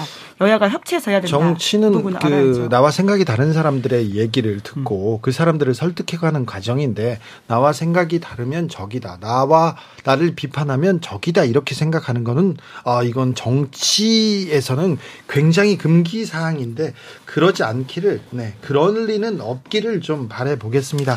두 번째 아, 뉴스로 가볼까요? 2대 사건은 뭡니까? 예, 제 개인적으로 꼽아보기엔 이 사건이라고 할 수 있는데요. 이 대선의 연속 이긴 한데 네. 20대 남녀 사이에 명징하게 갈린 투표라고 할 수 있습니다. 아, 이것도 정치가 던져놓은 이렇게 뭐라고 해야 돼 대립 갈등의 구조 아닌가 이런 생각합니다. 네, 이제 특히나 이러한 사건이라고 하는 것이 단순히 이번 20대 대선에서만 나타난 게 아니라요. 앞으로도 계속해서 벌어질 가능성이 크고 이것이 남긴 의미와 과제를 우리가 좀 제대로 받들지 못하면 더 큰 갈등으로 불거질 수 있다라는 지점인데요. 아까도 누차 말했지만 올해 대선이 워낙 옛날에 있었던 일처럼 느껴다 보니까 이게 엄청 과거의 일처럼 느껴지잖아요. 그 잠깐 또 수면 아래 가라앉아 있고 하지만 언제든 저는 이제 인화성 물질이 조금만 나오면 발화될 수 있는 아주 핵심 이슈라는 생각을 많이 하고 있습니다. 네. 특히 대선에서 굉장히 이제 젠더 갈래치기를 했다라는 비판들이 많은데 결과적으로는 이제 윤석열 후보와 이재명 후보에 대해서 20대 남녀 차이에 명징한 표 갈림이 있었거든요. 엄청난 차이를 보였습니다. 네, 58대 58인데 보통은 같은 세대 안에서 그런 일들이 잘 일어나지 않습니다. 그렇기 때문에 굉장히 다른 나라에서도 주목을 했던 사안이라고 볼 수 있는데요. 외국 기자들 중에 이 문제를 이슈를 취재하러 온 특파원들이 있더라고요. 그래서 굉장히 한국 사회에서 벌어지고 있는 남녀 간의 갈등, 갈등을 정치적으로 이용하고 있는 그 이 구조 여기에 대해서 굉장히 우려하고 있습니다. 네, 뭐 이 정도로 두 번째 거를 좀 짚어볼 수 있을 박정호 기자는 어떻게 보세요? 그러니까 계속해서 뭐 정치 얘기하면 나올 수밖에 없는 게 이른바 갈라치기인데 남녀 뭐 20대 남녀를 갈라치는 그런 대선 전략이 있었고 그다음에 집권 이후에도 지금 보면은 이번에 이제 노조 관련해서 여러 가지 예, 정책이나 아니면 계획이 나오고 있잖아요. 뭐 이른바 노동개혁이라는 이름으로 나오고 있는 노조를 향한 어떻게 보면 압박 이런 것들, 어, 핍박 이렇게도 노조에선 주장하고 있는데 이런 부분들하고 또 시민단체 보조금이 어떻게 쓰였는지 이것도 이제 다 들여다보겠다 이런 걸 볼 때 어, 그렇다면 노조원들과 또 시민단체에서 일했던 사람들은 과연 이 정부에서 어떤 사람들이냐. 그 사람들은 결국에는 또 범죄자로 묶여서 가는 거 아니냐. 노조가 죄는 아니잖아요. 그렇죠. 근데 그걸 또 노조도 뭐 귀족 노조라고 해서 네. 어, 귀족화 시켜서 뭔가 또 갈라치기 하는 그런 모습들 이게 계속 또 정치에서는 반복되는 게 아니냐 생각이 듭니다. 이 갈라치기 혐오와 갈등이 이렇게 더좀 심화되는 대립이 더 격화되는 이런 상황은 계속됩니다. 더 나빠집니다. 그래서 2022년 상황을 이렇게 돌아보면 좀 많이 안타깝습니다. 정철웅 기자. 안타깝다고요? 네, 안타깝습니다. 이게 뭐가 안타까운지는 얘기해 줘야 될 거 아니야? 갈라치기 관련해서는 언론 보도도 좀 영향을 많이 준 것 그렇죠. 같은데 갈등을 부추기는 보도 그러니까 거기는 또 언론이 또 싸움을 붙이고 예, 부추기고 그러니까 원인이나 배경을 진단하기보다는 좀 갈등을 조장하는 보도들이 좀 많았고 그게 네. 어떤 유권자들의 선택에도 좀 영향을 주지 않았나 네. 생각하고 네. 너무 동의하는 게 사실은 그러니까 커뮤니티에 있었던 사소한 사건들을 굉장히 전국적인 사건인 것처럼 음. 뻥튀기를 해서 업종 갈등을 만들어내는 지점도 있었고 댓글 하나 갖다가 예 음. 이제 그런 언론 보도들을 봤을 경우에는 그러니까 갈등이 뭐 일부 있을 수 있겠지만 그것을 증폭시키는 나쁜 보도이지 음. 않았나라는 걱정들이 많이 들었죠. 음. 그리고 실제로 그 후과들을 우리가 좀 네. 겪고 있는 것 같고요. 정철훈 기자가 매우 핵심을 짚었는데 그런 얘기 하라고 데, 려왔는데 말을 안 하고 있어요. 이거는. 아, 제, 제 파트는 좀 이따. 네. 자, 세 번째. 네, 얼른 마지막으로 넘어가겠습니다. 네. 저 개인적으로는 올해의 사진이라고 한다면 이 사진 꼽고 싶은데요. 어떤 사진? 이것을 제가 정치뉴스 3위로 꼽았습니다. 네. 바로 체리 따봉 사진입니다. 아, 중요하죠. 네, 기억하실 텐데 지난 7월 달에 사실 대통령이 당시에 사실상 여당 대표한테 보낸 문자이거든요. 그렇죠. 이런 것이 포착되는 건 전 세계적으로도 없는 일이긴 대통령 합니다. 대통령 문자 메시지가 나오긴 또 처음이에요. 네, 그렇죠. 심지어 이제 그 내용들이 굉장히 문제적이라고 할 수 있는데요. 네. 권성동 원내대표한테 보냈던 텔레그램 내용을 보면 우리 당도 잘하네요. 계속 이렇게 해야 내부 총질이나 하던 당 대표가 바뀌니 달라졌습니다. 라고 보냈습니다. 이준석 국민의힘 대표를 겨냥했고 이에 대해서 체리 모습을 체리 하고 있는 스티커를 보냈는데요. 음. 그래서 그 다음부터는 어, 너도 체리 따봉 받아봤어? 이게 이게 또 핵관의 기준이 된다면서요.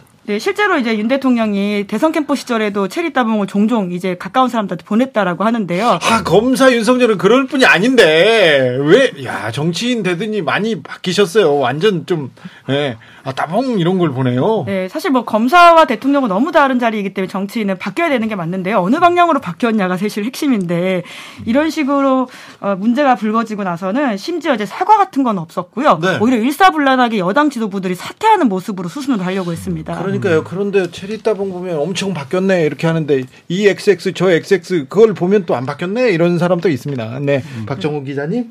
네. 그러니까 이게 어떻게 보면 쭉 이어지는 것도 이것도 하나의 사실인데 사과나 아니면 잘못했다 이런 얘기가 안 나오고 있어요. 그래서 어, 무결점, 무료의 모습을 계속 보여주려는 게 아니냐. 아, 사과할 수 있습니다. 잘못하면 사과하고 그리고 유감스러운 일 그리고 사고가 있으면 사과를 해야죠. 어, 미국 사람들은 그냥 I'm sorry 하잖아요. 나 아파, 뭐, 누가 헤어졌어, 뭐, 돌아가셨어, 얘기하면 sorry부터 시작하잖아요. 그게 잘못했다가 아니라, 이게 사과를 한다고 해서 다 너의 책임이다. 다 너가 책임져야 된다. 그게 아니지 않습니까? 그런데 지는 거라고 생각하시는지 음. 그런 생각도 좀 있어요. 네. 네. 자, 이번에 사회 뉴스로 넘어갈까요? 네. 사회 뉴스는 박정우 기자가 정리해 봅니다.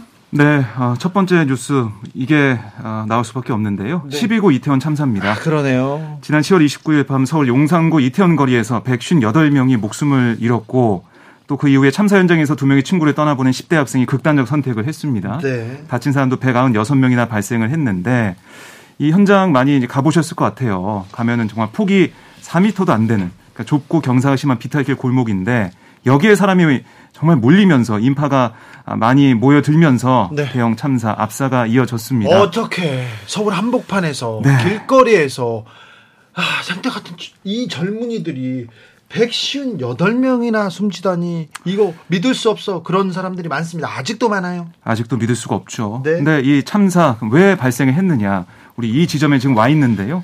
정부가 제대로만 대응했으면 막을 수 있다. 이런 인재다라는 얘기가 계속 나오고 있고 정확한 것은 지금 국회 진상조사, 그러니까 국정조사를 통해서 봐야 되겠고 또 특수본도 수사를 하고 있는데 가장 우리 국민들이 이번 참사를 보면서 놀라고 좀 안타까운 부분 아무도 책임진 사람이 없다는 거예요. 자, 10월 29일 벌써 두 달이 지났는데 네. 아무것도 밝혀지지 않았고요. 누구도 사과하지 않고요. 누구도 책임지지 않습니다. 왜 이렇습니까?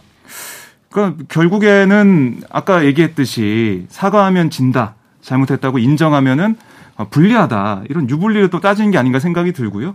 그러니까 국정을 맡은 책임자나 그 아래 있는 내각들이 당연히 안전과 재난에 대비하는 그런 모습을 갖추고 있고 대비를 해야 되는데 그게 안 되고 있으니까. 대통령한테 그리고 이상민 행안부 장관한테 죽은 우리 자식들 살려내라 이런 얘기 아니에요. 왜 죽었는지 앞으로 어떻게 할 건지 앞으로는 이런 어, 사고 발생하지 않도록 어떻게 할 것인지 그걸 묻는 거잖아요, 김은지 기자. 네, 그러니까요. 그러니까 제가 정말 누차 강조하고 싶은데 아, 물론 이제 윤석열 대통령 같은 경우에는 이제 종교 단체를 가면서 사과하는 메시지를 내긴 했습니다. 네. 그럼에도 불구하고 유가족들이 그게 사과라고 받아들이지 않고 있는 게 핵심인 거잖아요. 진정한 사과를 했으면 좋겠다라는 것뿐만이 아니라 이상민 장관 같은 경우에는 사실상 굉장하게 어, 뭐라고 할까요? 제가 받아들이기 흰소리인데요. 거짓말에 가까운 이야기들도 했었습니다. 네. 유족들 명단이 없다, 없었다라고 국회에서 이야기를 한다거나요. 본인은 이제 실무자한테 보고 못 받았다라고 했지만요. 어, 어, 그런 또, 식의 태도들이. 예. 네, 며칠 전에만 해도 골든타임 다 지났다. 그런 얘기를 하는데. 그럼 그 자리에 뭐하러 있습니까? 네, 그러니까 그런 것들이 계속해서 유가족들한테 상처를 남기고 있는 것인데 정말 제가 인상 깊게 봤던 유가족의 기자회견에서는 그 이종철 대표를 비롯한 그 이제 배우 이지한 씨 가족분들이 어떤 이야기를 했냐면요. 자기네들은 윤석열 대통령을 찍은 사람이라고 했습니다. 우리는 모두가 윤 대통령을 찍었고 그렇기 때문에 이 문제를 더 우리를 적대시하지 말고 잘 풀어달라라는 이야기까지 했거든요. 네. 그럼에도 불구하고 지금 사실 유가족들을 굉장히 적대시하는 모습을 보인다라는 지점에서 안타깝습니다. 정말. 참사의 책임을 묻거나 인간으로서 참사에 대해서 슬퍼하잖아요. 그러면 저 사람들 지금 추궁하지 마. 추모만 해 하다가 언제부터는 또 뭘 어쩌라는 건지. 아, 이태원 참사에서 기억 남는 보도가 있습니까, 정철웅 기자님? 저는 기억 남는 보도라고 한다면 네. 그 참사 당일 그리고 참사 전날까지 그 이태원 현장 리포트들이 좀 기억에 남거든요. 네. 그러니까 그때 이미 수많은 인파가 몰릴 것으로 예상되는 상황이었고. 네, 수많은 뭐 인파가 몰릴 것이다. 이태원에서 뭐 어, 예. 어, 축제가 있을 거다. 핼러윈 파티가 있다. 이런 보도는 계속 나죠. 예, 그런 보도가 있었는데 그렇게 해서 어떤 사람들이 웃고 지나가는 모습들, 수많은 인파 모습들을 이제 보여줬었는데 어, 언론이 사실 거기서 그치지 않고 조금만 그 위험성을 경고했더라면 어땠을까 네. 그런 아쉬움이 하나 있었고요. 안타깝네요. 예, 그리고 그 이후에는 어, 정부의 어떤 무책임한 대응들 그리고 어, 거의 망언에 가까운 발언들 거기에 대해서 좀 언론이 조금 더 따끔하게 어, 지적을 해주고 비판해줘야 되는데 그런 부분들은 좀 어, 부족하지 않았나 네. 예, 그런 생각도 좀 해봤습니다. 많이 부족했습니다. 자 박정호 기자가 뽑은 사회 두 번째 뉴스는요? 네, 아파트 붕괴, 제빵 공장 사고 등 중대 재해 잇따라입니다. 올 한해도 정말 많은 각종 사망 사고가 노동 현장에서 발생을 했습니다. 그랬네요. 나아지지 않았어요. 네, 지난 1월 광주 이 화정 아이파크 아파트 신축, 공, 신축 공사 현장에서 2월이었어요. 아, 1월이었습니다. 1월. 입니다 네. 무너져서 작업자 6명이 사망하는 중대 재해가 발생을 했었고 사실 이게 중대재해라는 말을 우리가 꺼내면서 들여다볼 수 있는 게 중대재해처벌법 시행이 됐습니다. 1월 27일부터. 근데 이 광주 이 아파트 사고는 중대재해처벌법 시행 앞두고 한 보름 정도 앞두고 일어난 아, 사망 사고였다. 이게 좀 눈에 띄는 거고요. 그래서 HDC 현대산업개발 본사는 법 적용 대상에서 제외가 됐죠. 그다음에 이 법이 시행된 다음에 불과 4일째인 1월 29일 삼표산업 경기 양주 채석장이 무너져서 3명이 숨졌고 또 현대차 그룹에서만 9명이 중대재해로 사망한 일이 있었고요. DL그룹에서 6명, 또 공공기관인 한국철도공사에서도 4명이나 목숨을 잃었습니다. 또 지난 10월 SPC 그룹 계열의 경기 평택 소재 SPL 공장 냉장 샌드위치 공정에서 20대 여성 노동자가 소스 혼합기계에 끼어서 숨지는 또 중대재해가 발생을 했어요. 안타깝습니다. 이렇게 법 시행 이후에 중대재해는 줄지 않고 하루에 두 명꼴로 목숨을 잃고 있거든요. 그런데 법이 지금 시행됐잖아요. 그렇습니다. 처벌되고 있습니까? 아, 처벌된 사람이 없습니다. 지금. 없어요? 네. 뭐 중대재해처벌법 1호 사건은 아직 기소가 안 됐고 뭐 기소된 사건도 있긴 하지만 그 중에 두성 산업이라고 네. 지난 2월 유해 화학 물질이 든 세척제를 사용하면서 환기 장치를 설치하지 않아서 직원 16명이 독성 간염에 걸리게 한 혐의로 재판에 넘겨졌어요. 예. 그런데 법원에 이 중대재해처벌법 위헌 법률 심판 제청을 신청을 했습니다. 네. 그래서 이게 법원에서 이거 이제 받아들여서 헌재 위헌 심판을 제청할 수도 있고 아니면은 뭐 이 기업에서 당사자가 직접 헌재 심판을 청구할 수도 있는 상황인데 이렇게 기업들도 이 법에 대해서 어떻게 보면 공격이라고 할까요? 이런 걸 좀 하고 있는 거고. 윤석열 정부 들어서자마자 중대재해처벌법 이거 기업을 탄압하는 법이다. 이거 바꿔야 된다. 계속 얘기하고 있잖아요. 정부 여당이. 그래서 이분들이 지키겠습니까? 그러니까요. 상황이, 상황이 이런데. 네. 그래서 뭐 기재부 같은 경우도 별도 연구 용역을 실시한 다음에 사실상 법안을 무력화하는 내용이 좀 포함되어 있는 중대재해처벌법령 개선 방향 이 문건을 만들어서 고용노동부에 전달까지 했습니다. 2022년에도 이렇게 많은 사람들이 노동 현장에 일터로 갔다가 집에 돌아오지 못합니다. 그런데 좀 노, 노력하는 모습도 없어. 예전에는 처벌이라도 하겠다. 이제 사고 나는 사업장 거기 사장님 이제 감옥 갈 수도 있어요. 이런 얘기를 하니까 어이구 뭐라도 해야 되겠네. 얘기하다가 지금 다시 이제 쏙 들어갔어요. 음, 그러니까 아. 윤석열 정부가 계속 강조하는 것이 자유와 연대 아닙니까? 근데 이 자유에서의 핵심이라고 하는 것은 개인의 권익을 보호하는 것이거든요. 권력자가 아니라요. 근데 사장님의 권위만 지금 얘기하고 있잖아요. 예, 사장님의 자유만 얘기하고. 그러니까 이 자유의 핵심이라고 하는 것은 우리가 출근해서 안전하게 퇴근할 수 있는 자유 이런 것들이 핵심이라고 먼저 시작해서 볼 수가 있는 것이죠. 그리고 자유와 함께 꼭 나오는 개념이 윤 대통령도 연대라는 이야기를 하거든요. 연대라는 키워드를 절대 잊지 말아야 되는데요. 이러한 사건 사고 일어나면 하루 이틀 시끄럽다가 또 잊혀지고 하루 이틀 시끄럽다가 또 잊혀지고 하는데 이 불매 운동을 이어가는 시민들의 마음도 우리가 좀 네. 기억할 필요가 있는 것 같습니다. 노동자 옆에 서겠습니다 해서 불매운동 이어가는 사람도 있습니다. 그런데 노동 현실을 보면요. 노동 개혁, 개혁 이렇게 계속 윤석열 정부에서 외치고 있는데, 어우, 그 개혁이, 개혁이라는 이름을 붙여서 그런데, 그렇게 되면 안 되는데 큰일 나는데 그런 사람들이 많습니다. 그리고, 음. 어, 노동시간을 계속 이렇게 계속 만지작거리면서 고치겠다고 하는데, 이거 사장님의 일 시킬 자유만 지금 너무 좀 존중하는 거 아닌가 이런 안타까움이 있습니다. 정철은 기자. 예, 그리고 또 그런 부분들을 또 상당수의 어떤 보수 언론이나 경제지들이 또 확산시키는 확산시키고 시키고 받쳐주기 때문에 그냥 그렇게 드라이브를 네, 거는 거죠. 그런 부분들이 좀 안타까운데 네. 네. 안타깝습니다. 박정우 기자가 뽑은 올해 3대 사회 뉴스는 우크라이나 네.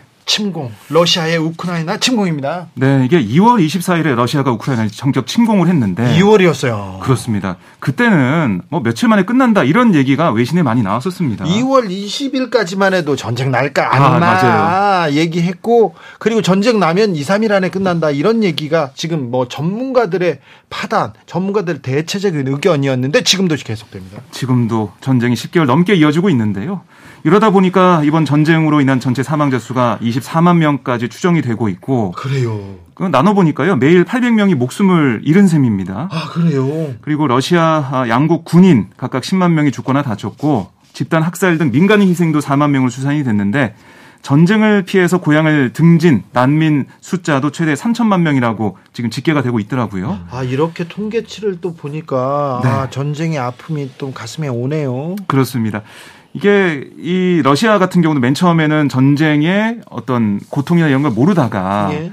부분 동원령이 내려졌어요. 지난 9월에. 네. 그래서 이 러시아 예. 젊은이들이 다 나서, 전쟁에 가고 이런 상황이 되다 보니까 러시아에서도 반전 여론이 좀 있긴 했지만 아, 이 푸틴의 철권 통지가 이어지면서 이게 뭐 반전 분위기가 그렇게 막 살아나는 것 같지는 않고 네. 그러다 보니까 러시아는 러시아대로 계속해서 뭐 헤르소니아 이런 데서 공격에서 하고 있는 상황이고 우크라이나도 우리가 아, 뺏겼던 땅을 다 회복을 해야지 전쟁을 멈추겠다 이러고 있어가지고 아직까지 뭐 휴전이나 전쟁이 끝나거나 이런 분위기도 아니에요. 네.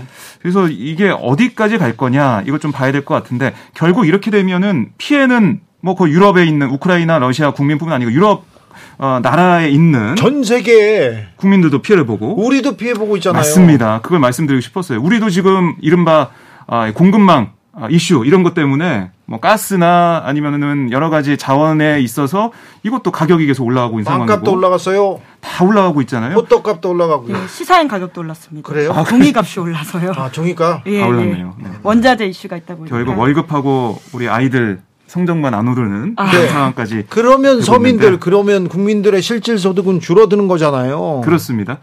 그래서 이게 빨리 전쟁이 끝나야 되긴 할 텐데 언제 끝날지 모르는 상황 이러다 보니까 더 국제사회적으로 보면은 완전히 이게 두 축으로 갈라졌어요. 이른바 이제 미국, 유럽, 또 우리도 여기에 이제 포함이 되고 있는 상황인데 이른바 이 자유 민주주의 세력과 그다음에 러시아 뭐 중국 이쪽 세력이 좀 나눠져 가지고 더 이제 공급망 이슈가 더 심각해지고 경제적으로 어려워진 이런 상황이 이어지고 있다. 그래서 2022년에는 뭐 사회적으로도 그- 그렇고 국제적으로도 그렇고 뭔가 갈라지고 나눠지고 이런 일이 벌어지지 않았나 생각이 듭니다. 아 근데 우리는 또 북과 북과 이렇게 대치하고 있는데 이렇게 이렇게 대결 국면으로 네. 신냉전으로 이렇게 가면 작은 충돌로도 우리는 굉장히 큰 피해를 볼 수 있는데 최근에 무인기 넘어오고 그 다음에 우리 비행기도 막 발진하고 뭐 네. 사격하고 대통령 뭐, 임전무태 얘기하고 계세요. 화랑도 얘기를 하시는지 지금 한 발 쏘면 두 발 쏘아라 막 이런 얘기를 해서 아, 국민들 대단히 불안한데 우크라이나에 빨리 평화가 와야 세계 경제도 좀 안정되고 우리도 나아질 텐데 이런 생각합니다. 아, 그리고 또 중국 사람들도 이제 내년부터 막 온대요. 근데 이제 아니. 여러모로 진짜 변화가 큰 상황인 어, 건데 예. 그러니까 2022년이라고 하는 게 우리가 가까이 있어서 전 잘 안 보인다고 생각하는데 세계사적으로 긴 역사를 놓고 보면 올해 이 우크라이나 침공이 정말 큰 사건으로 매우 거라는 생각이 들어요. 세계사적 전환기에 예. 우리가 들어갔어요. 예. 그리고 우리는 경제 위기 그리고 금융 위기를 대비해야 돼요. 내년에 아주 아주 혹독할 것 같아요. 근데 그런 얘기는 하나도 안 하고 당권 경쟁 얘기만 하고 방탄이라고만 얘기하고 그래서 그 정치권에서 정치권에서 그리고 지도자라는 사람들이 그 생각 별로 안 합니다. 그러니까 여러분들께서는 각자 도생하셔야 돼요. 아, 너무 슬픈 이야기인데요. 일단 각자 도생. 네, 일단 네. 잘, 잘, 잘 버티셔야 됩니다. 자, 박정호 기자가 3대 뉴스 이렇게 뽑아줬습니다. 세 번째는 우리 정철훈 기자의 차례입니다. 정철훈 기자는 언론계 3대 뉴스 준비했습니다. 첫 번째 뉴스는 뭘까요? 예, MBC 기자 없이 이륙했던 대통령 전용기 아마 기억하실 겁니다. X 팔려서 어떡하나? 예. 그- 날리면 네, 9월 22일 날 MBC가 제일 먼저 보도했었는데 네. 다른 언론들도 똑같이 똑같이 했어요. MBC가 보도한 게 아니라 다 언론사마다 다 했어요. 예, 바이든으로 자막 따라 보도했었는데 네. 대통령 비서실에서 MBC에만 질의서 보내서 왜 발음을 바이든으로 특정했냐 이렇게 따져 묻기도 했었고 국민의힘에서는 대통령 명예훼손으로 MBC 사장과 기자들을 어, 고발했습니다. 국민의힘에서 고발했습니까? 예, 이 국민의- 사안을요? 예, 국민의힘 의원들이 MBC 말고 다른 언론사 100개 넘는 언론사는 어떻게 하고 그리고요 이 얘기를 들은 국민들은 어떻게 하고요? 그냥 했어요. 알았어요. 네. 네. 그런데 이후에 MBC에 참 많은 일들이 일어납니다. 네. 고용노동부에서 특별 근로감독 실시하고요. 국세청에서 520억 추징금 때립니다. 아, 그랬어요? 예, 그리고 어, 김상훈 국민의힘 의원은 MBC 광고 불매운동 공개적으로 언급을 했고요. 삼성전자 뭐 하지 마라 예, 압박했잖아요. 예. 그리고 이제 민영화 얘기까지 나왔는데 가장 상징적인 사건은 11월 9일이었죠. 대통령실에서 이 MBC가 왜곡 편파 보도를 반복해왔기 때문에 어, 취재편이 제공할 수 없다 이러면서 하지 마. 예 대통령 전용기 탑승할 수 없다 통보를 한 거죠. 네. 요 대목 두고 이제 조선일보마저도 감정적이고 단선적인 대응이다 이렇게 어, 대통령을 우회적으로 비판을 했는데 어, 대통령께서는 급기야. 네 입장을 밝히셨는데 이 전용기 탑승 불허는 헌법소의 일환이었다 어, 이런 입장을 밝히셨습니다. MBC 기자 뭐 이렇게 또 예의를 지키지 않으면 나 도어 스태핑 그러니까 출근길 기자회견도 안 해 이렇게 하고 예. 들어가셨어요.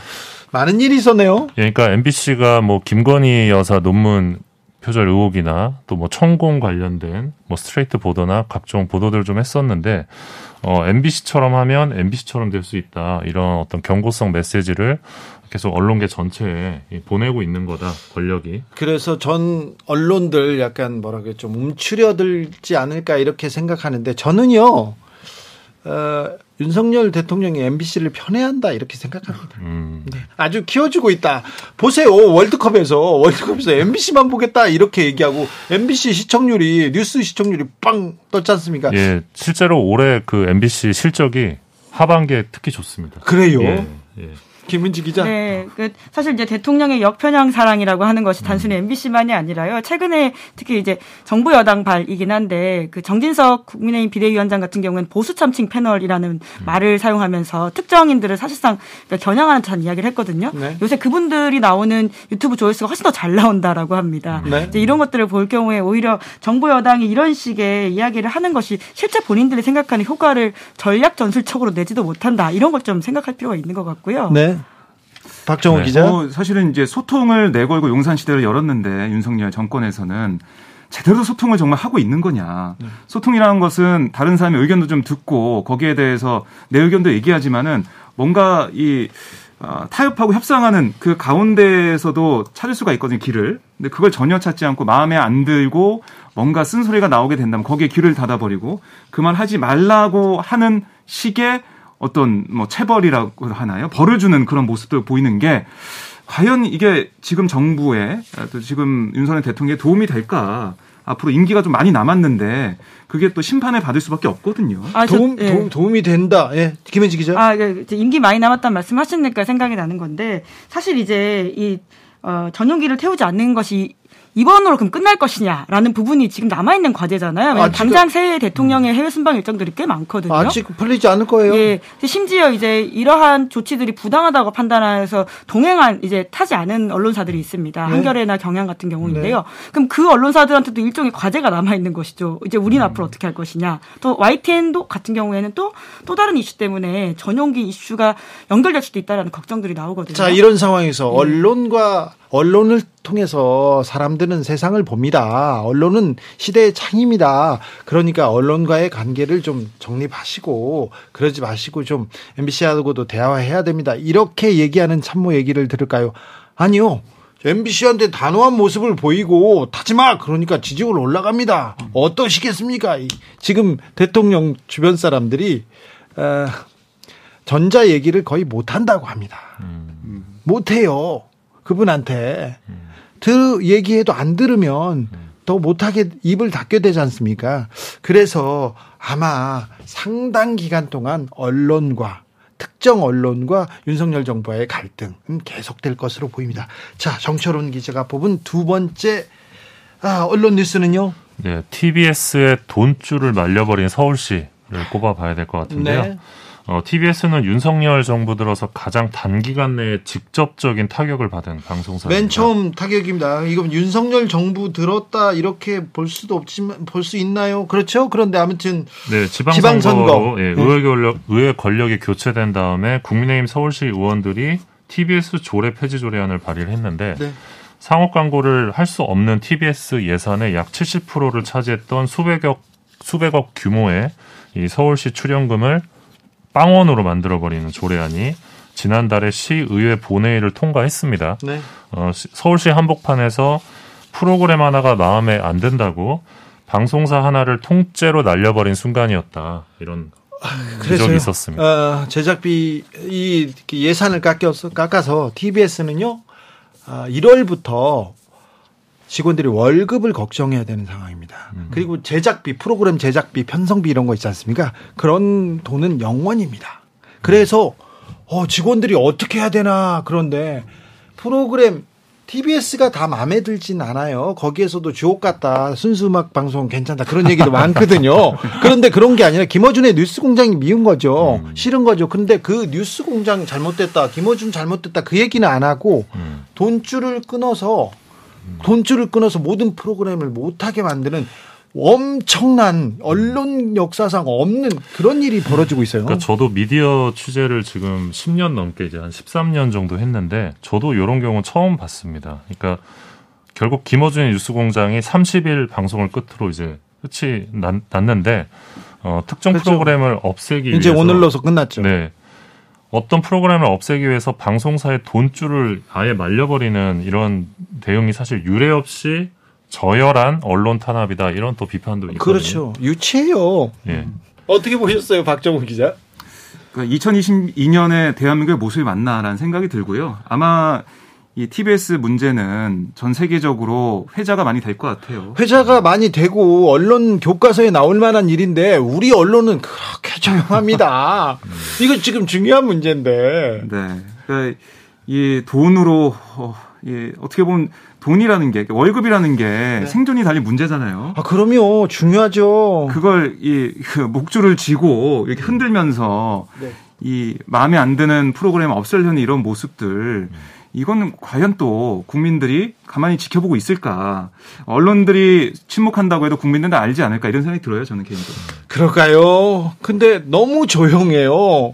이런 사안에 대해서 아 TBS가 시작됐지만 TBS에서 시작됐지만 다른 언론사로 이게 이어지고 그 압박의 물결은 이어질 거라는 걸 다 알고 있잖아요. 언론계에서는 이명박 정부 초기에 있었던 일을 기억하고 있지 않습니까? 그런데 아, TBS에 대해서는 매우, 매우 조용하게 조용하게 이렇게 아, 여론은 움직이고 있습니다. 아, 30일이죠. 오늘 밤 네. TBS 아닌 밤중에 주진우입니다라는 순수 음악 방송은 음. 아유 진짜 좋은 평가를 받았는데 오늘 밤 마지막 방송을 할 것 같습니다. 네. 그냥 그렇다고요. 고생하셨습니다. 자, 정철은 기자가 뽑은 세 번째 뉴스는요. 예, 역시 유례없는 일이었는데 방송통신위원회에 압수수색을 꼽아보겠는데요. 압수수색을 한두 번 한 게 아니라 계속 하고 있지 않나요? 예, 많이 하고 있는데 방통위 압수수색은 사실 유례가 없었던 것이고요. 그 전에 없었어요? 예, 그리고 심지어 지금까지 압수수색이 세 번 이루어졌습니다. 올해 들어서만. 그니까요. 예, 그리고 어, 이제 내용은 TV조선 재승인 심사 당시에 점수가 조작됐다.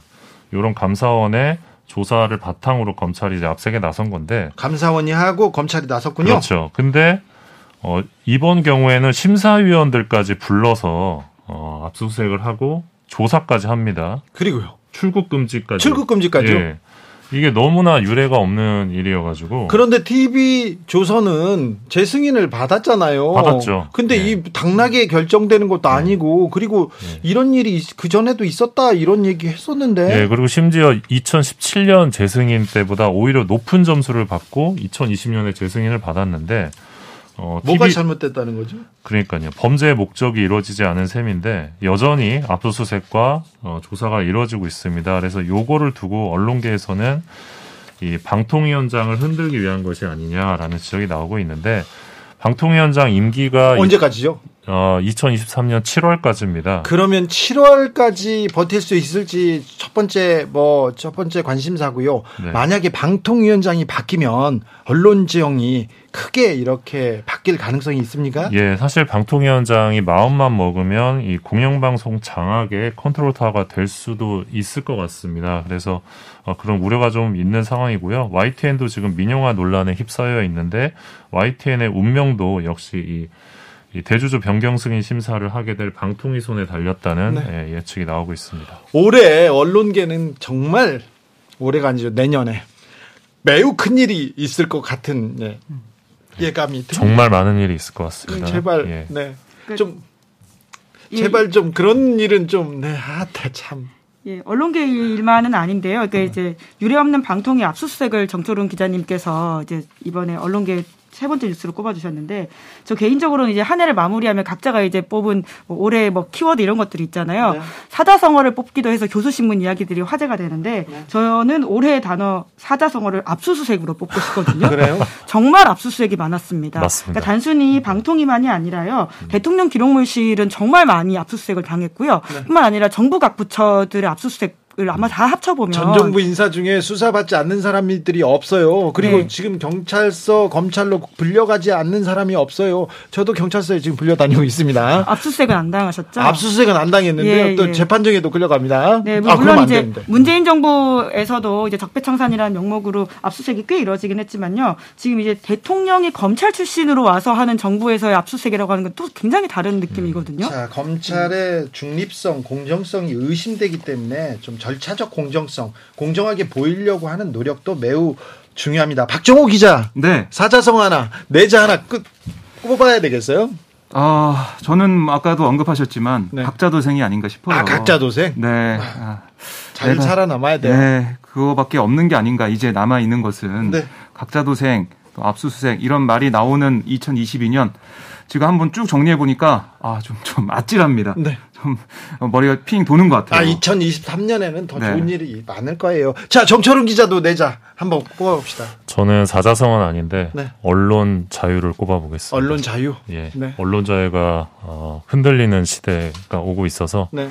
어, 내년에는 좀 언론계가 좀 뭉쳐서 연대해서 맞서 싸워야 되지 않을까라는 생각하고 있습니다. 민주주의의 보루인데 시민의 마지막 남은 이렇게 동지인데 이렇게 언론이 흔들리고 있습니다. 이 부분에 대해서도 조금 관심을 가져야 되는데 음, 언론계가 너무 또 이렇게 꽉쫙 이렇게 갈라져 있고 아, 정파적인 느낌이 들어, 들어서요 잘 뭉치지 못합니다. 그런데 아, 내년 언론은 어떻게 될지. 자, 내년에는 네. 좀더 희망찬 뉴스 저희가 많이 어, 좀 전해드리려고 노력하겠습니다. 더 많이 노력하겠습니다. 네, 주진우 라이브도 흔들리지 말고 잘. 네, 알겠어요. 네, 네. 화이팅 하십시오. 네. 아이고 왜 이렇게 춥지? 네. 연말 특집 기자들의 수다였습니다. 시사인 김은지 기자 감사합니다. 네, 고맙습니다. 오마이뉴스 박정호 기자 감사합니다. 고맙습니다. 미디어 오늘 정철훈 기자 새해 복 많이 받으세요. 고맙습니다. 새해 복 많이 받으십시오. 감사합니다. 정치 피로, 사건 사고로 인한 피로, 고달픈 일상에서 오는 피로. 오늘 시사하셨습니까? 경험해 보세요. 들은 날과 안 들은 날의 차이. 여러분의 피로를 날려줄 저녁 한 끼 시사. 추진우 라이브.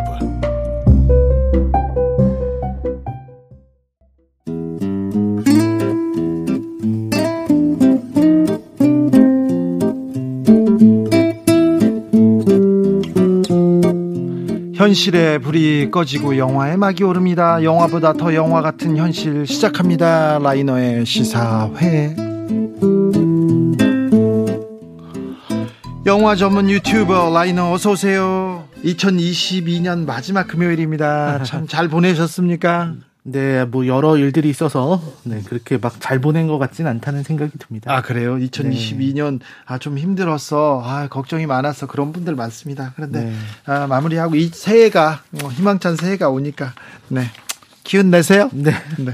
기운을 내보자고요. 오늘은 어떤 작품 준비하셨어요? 네, 저는 이제 2022년에 정말 많은 일들, 네. 도저히 믿을 수 없는 일들이 사건들이 많았던 것 같은데요. 그래요?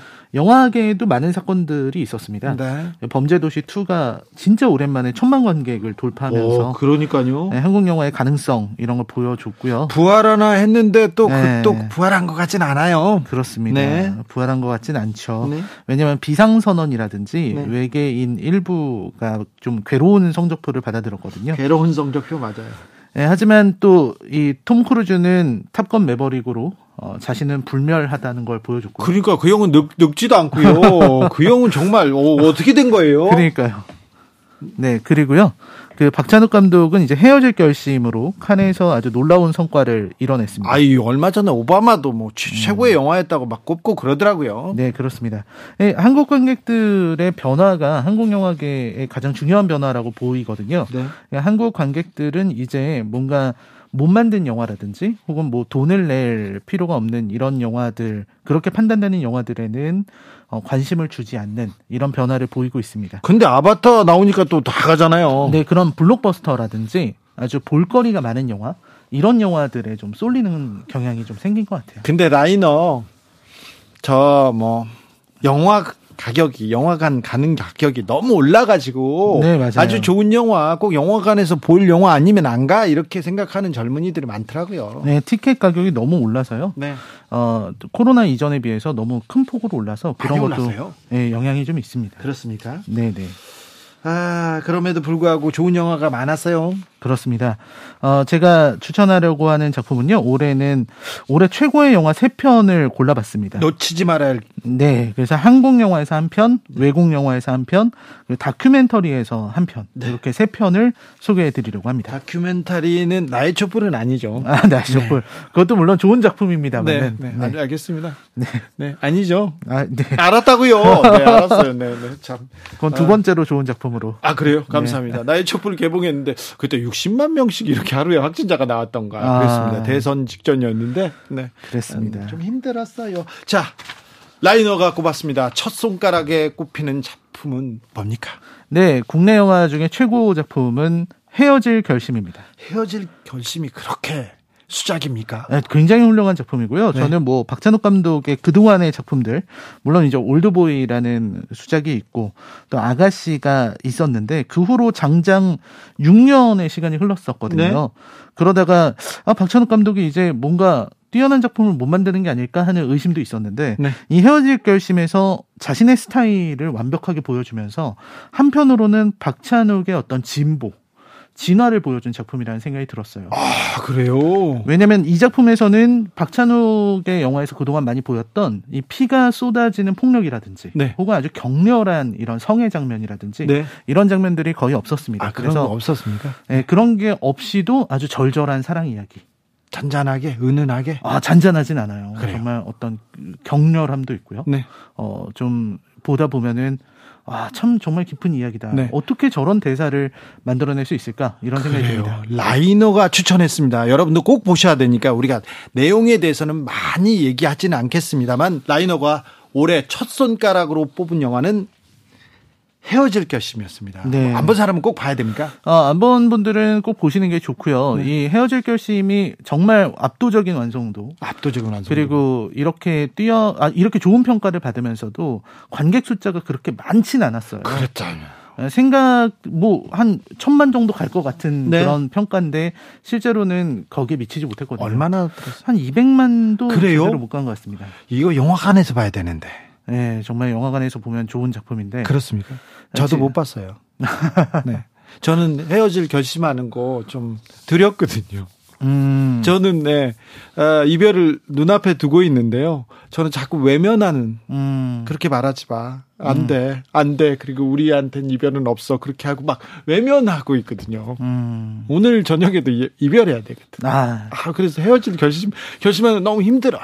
근데 이 영화는 봐야 되네. 네. 라이너가 꼽았기 때문에 이 영화는 꼭 보겠습니다. 자, 라이너가 극찬했습니다. 박찬욱 감독의 헤어질 결심. 네, 헤어질 네. 결심. 자, 두 번째 작품은요. 아, 두 번째 작품은 요거는 좀 설명을 좀 드려야 될 것 같은데 네. Everything Everywhere All at Once라는 아, 영화가 있습니다. 이 영화가 그렇게 좋다면서요. 예, 이 영화가 진짜 대단히 훌륭한 영화입니다. 양자경이 나온다면서요. 예, 양자경이 나오는 홍콩 무술 영화는 아니죠. 무술 영화는 아닙니다. 네. 양자경의 멀티버스로 알려져 있는데 네. 이 작품은 멀티버스 영화예요. 그러니까 주인공 양자경이 연기한 게 이제 이블린 왕이라는 인물인데 네. 어, 아버지의 반대를 무릅쓰고 자기 남편 웨이먼드랑 결혼해서 미국으로 가서 예. 살고 있어요. 예. 근데 지금은 이제 어, 그 세탁소를 하고 있는데, 네. 세탁방을 네. 하고 있는데, 거기에서 겪게 되는 이야기. 이제, 어, 이, 그 세금 문제 때문에 국세청 이 세금을 내러 이렇게 갔는데 엘리베이터 안에서 다른 세계의 남편이 이쪽 세계로 접속하면서 문제가 시작됩니다. 그러면서 이제 세계가 겹치는 멀티버스 사건이 벌어지게 되고 온 우주의 운명을 이 이블린이라고 하는 평범한 중국계 여성이 어 좌지우게 우지하게 되는 그런 이야기인데요. 이 이야기가 굉장히 인상적입니다. 말이 안 되는데 인상적입니까? 네, 그 말이 안 되는 게 이제 말이 안 되는 거를 한 단계 넘어서서 네. 아예 말이 안 되게 만들어 버리면 네. 그게 재밌어지거든요. 네. 이 영화는 그런 작품입니다. 아, 작곡가 김영석 씨가 저한테 만나서 어, 꼭 봐라. 음. 어, 많은 걸 생각하게 하고 많은 세계를 열어줄 것이다면서 저한테 강권하더라고요. 네, 이 영화 너무 좋은 영화고요. 어떤 부분에서 좋냐면 일단 멀티버스를 만든 영화들이 요즘 되게 많아요. 아 그래요? 어, 그러니까 멀티버스를 이제 히어로 영화에서 많이 사용하고 있는데 실제로 이 작품처럼 멀티버스를 잘 사용한 경우가 없습니다. 네. 그러니까 이블리는 자신의 삶이 되게 슬프다, 좀안 네. 좋았다라고 생각하고 있는데 네. 다른 세계의 이블린들은 꿈을 이룬 이블린도 있어요. 네. 웨이먼드와 결혼하지 않은 이블린은 어 유명한 배우가 되어 있는 이블린도 있고요. 네. 자, 아주 좋은 자기 자신이 있는 겁니다. 네. 근데 알고 보면 그 이블린들도 모두 안 좋은 점들이 있고 슬픈 점, 좌절한 지점들이 있고요. 네. 그들의 능력을 가져오게 되는데 그런 부분들에서 어, 아주 따뜻함 이런 것들이 드러나는 작품이라고 할 수 있겠습니다. Everything, Everywhere, All at Once. 라이너가 두 번째로 꼽은 명작이었습니다. 마지막 작품은요? 네, 마지막 작품은 다큐멘터리 영화입니다. 네. 아, 사실 그 나의 촛불이라는 강력한 라이벌이 아, 있었음에도 아, 네. 불구하고 괜찮아요. 죄송해요. 네. 네. 제가 초선을 꼽았는데요. 초선요? 초, 선이란 영화가 있어요. 네. 이름 아니죠? 네, 이름이 아니고 네. 처음 이제 어, 당선된 아, 초선. 초선. 네, 초선. 초선 의원할 때 초선. 그렇습니다. 제가 좋아, 조사, 좋아하는 초선이는 아니네요. 아, 네. 네. 네. 초선이라는 건데요. 네. 어, 요 작품을 보고서 이거를 제가 뽑은 이유는 이 작품에 가지고 있는 완성도도 있지만 개인적으로 제가 이 영화를 보고서 어, 개안을 했다고 할까요? 아, 그래요? 제 안에 세계가 조금 변했어요. 아, 네. 이게 어떤 내용이냐면요. 미국에 살고 있는 그 한인들이 네. 다섯 명의 한인이 이제 그 미국 하원 의원 선거에 도전한 겁니다. 예? 2020년에요. 네. 그 하원 의원 선거에 도전해서 이들이 어, 의원이 될 수 있느냐 없느냐 그 선거 과정을 다큐멘터리로 찍은 거예요. 이거 정치 다큐, 선거 다큐가 많아요. 정치 영화도 많고요. 근데 조금 다 진부하고 재미없는데 어떤 면이 지금 라이너를 깨웠습니까? 어, 어떤 면이냐면 저는 사실 그 한국에서 살고 있고 네. 그리고 우리는 어떤 인종적으로 한 번도 약한 위치에 서 있지 않았고 저는 한 번도 그런 걸 경험해 보지 않았거든요. 네.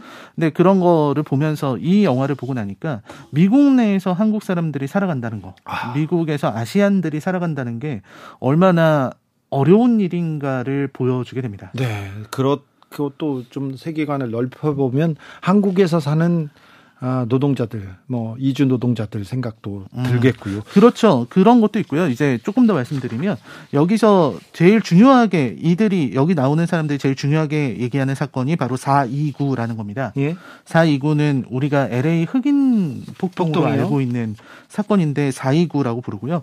그 전까지는 미국에서 살던 한국 사람들은 그냥 미국에서 사는 한국인이었는데 네. 이제 그 사건을 겪고 나서는 미국 사회로 들어가야 된다. 그러니까 Korean American이 돼야 된다 라는 인식을 줬다는 거죠. 네. 근데 그때 흑인 폭동과 맞먹을 정도로 충격을 준 사건이 바로 트럼프의 등장이었습니다. 그 트럼프의 등장 이후로 이 미국 내에서 네. 한인들 그리고 네. 아시안계에 저질러지는 네. 그런 어떤 혐오 폭력, 문제. 혐오 네. 이런 문제가 생각보다도 너무 너무 심각하고요. 네. 그러니까 여기에서 살고 있는 한인들이 나서지 않을 수 없는 거죠. 네. 하원 하원에 어, 한국 사람들이 들어가서 목소리를 내지 않으면 안 된다. 그래서 서로 다른 누구는 공화당이고 누구는 또 어, 민주당이지만 서로 다른 이념을 갖고 있지만 한인이라는 공통점으로 어, 함께 소통하는 그 후보들의 이야기를 담고 있어서 어, 너무 개인적으로 굉장히 인상적이었습니다. 어찌 보면 약자입니다. 소수자고 그래서 뭉쳐야 된다. 목소리를 내야 한다. 음. 그럴 수밖에 없다. 그렇지 않으면 이거는 우리는 살아남지 못해 좀 절박한 절규라고도 볼 수 있겠는데 네. 아그 현실을 아 얘기했다고요. 영화 다큐멘터리 영화입니다. 초선. 아, 좀 얘기를 듣기만 해도 좀 가슴이 좀 아프네요. 네, 아프기도 하고 생각하지 못한 것들을 깨달을 수 있습니다. 네, 트럼프의 등장으로 전 세계가 전 세계가 그렇습니다. 우리나라도 그런데요. 극단적으로 이렇게 극단적으로 혐오를 부추기고 차별을 이렇게 강화시키는 그런 세력들이 지금 정치 세력 전반에 서 있습니다. 뭐 영국도 마찬가지고요. 뭐 프랑스도 마찬가지고 전 세계가 음. 일본도 마찬가지고요. 중국도 마찬가지고 러시아는 그 그것 때문에 전쟁까지 하고요. 우리도 마찬가지인데 우리한테 많은 것을 아, 고민하게 생각하게 하는 작품 초선 들고 왔습니다. 시사의 오늘의 작품은 헤어질 결심 Everything Everywhere All at Once 그리고 초선이었습니다. 라이너 한 해 동안 감사했습니다. 네, 저도 감사했습니다. 새해 복 많이 받으세요. 많이 받으세요. 네. 12월 30일 올해 마지막 금요일 주진우 라이브 여기서 인사드리겠습니다. 정훈이의 안개 들으면서 저는 물러갈게요. 내일 오후에 저는 어김없이 5시 5분에 주진우 라이브 스페셜로 돌아옵니다. 지금까지 주진우였습니다. 걸어가는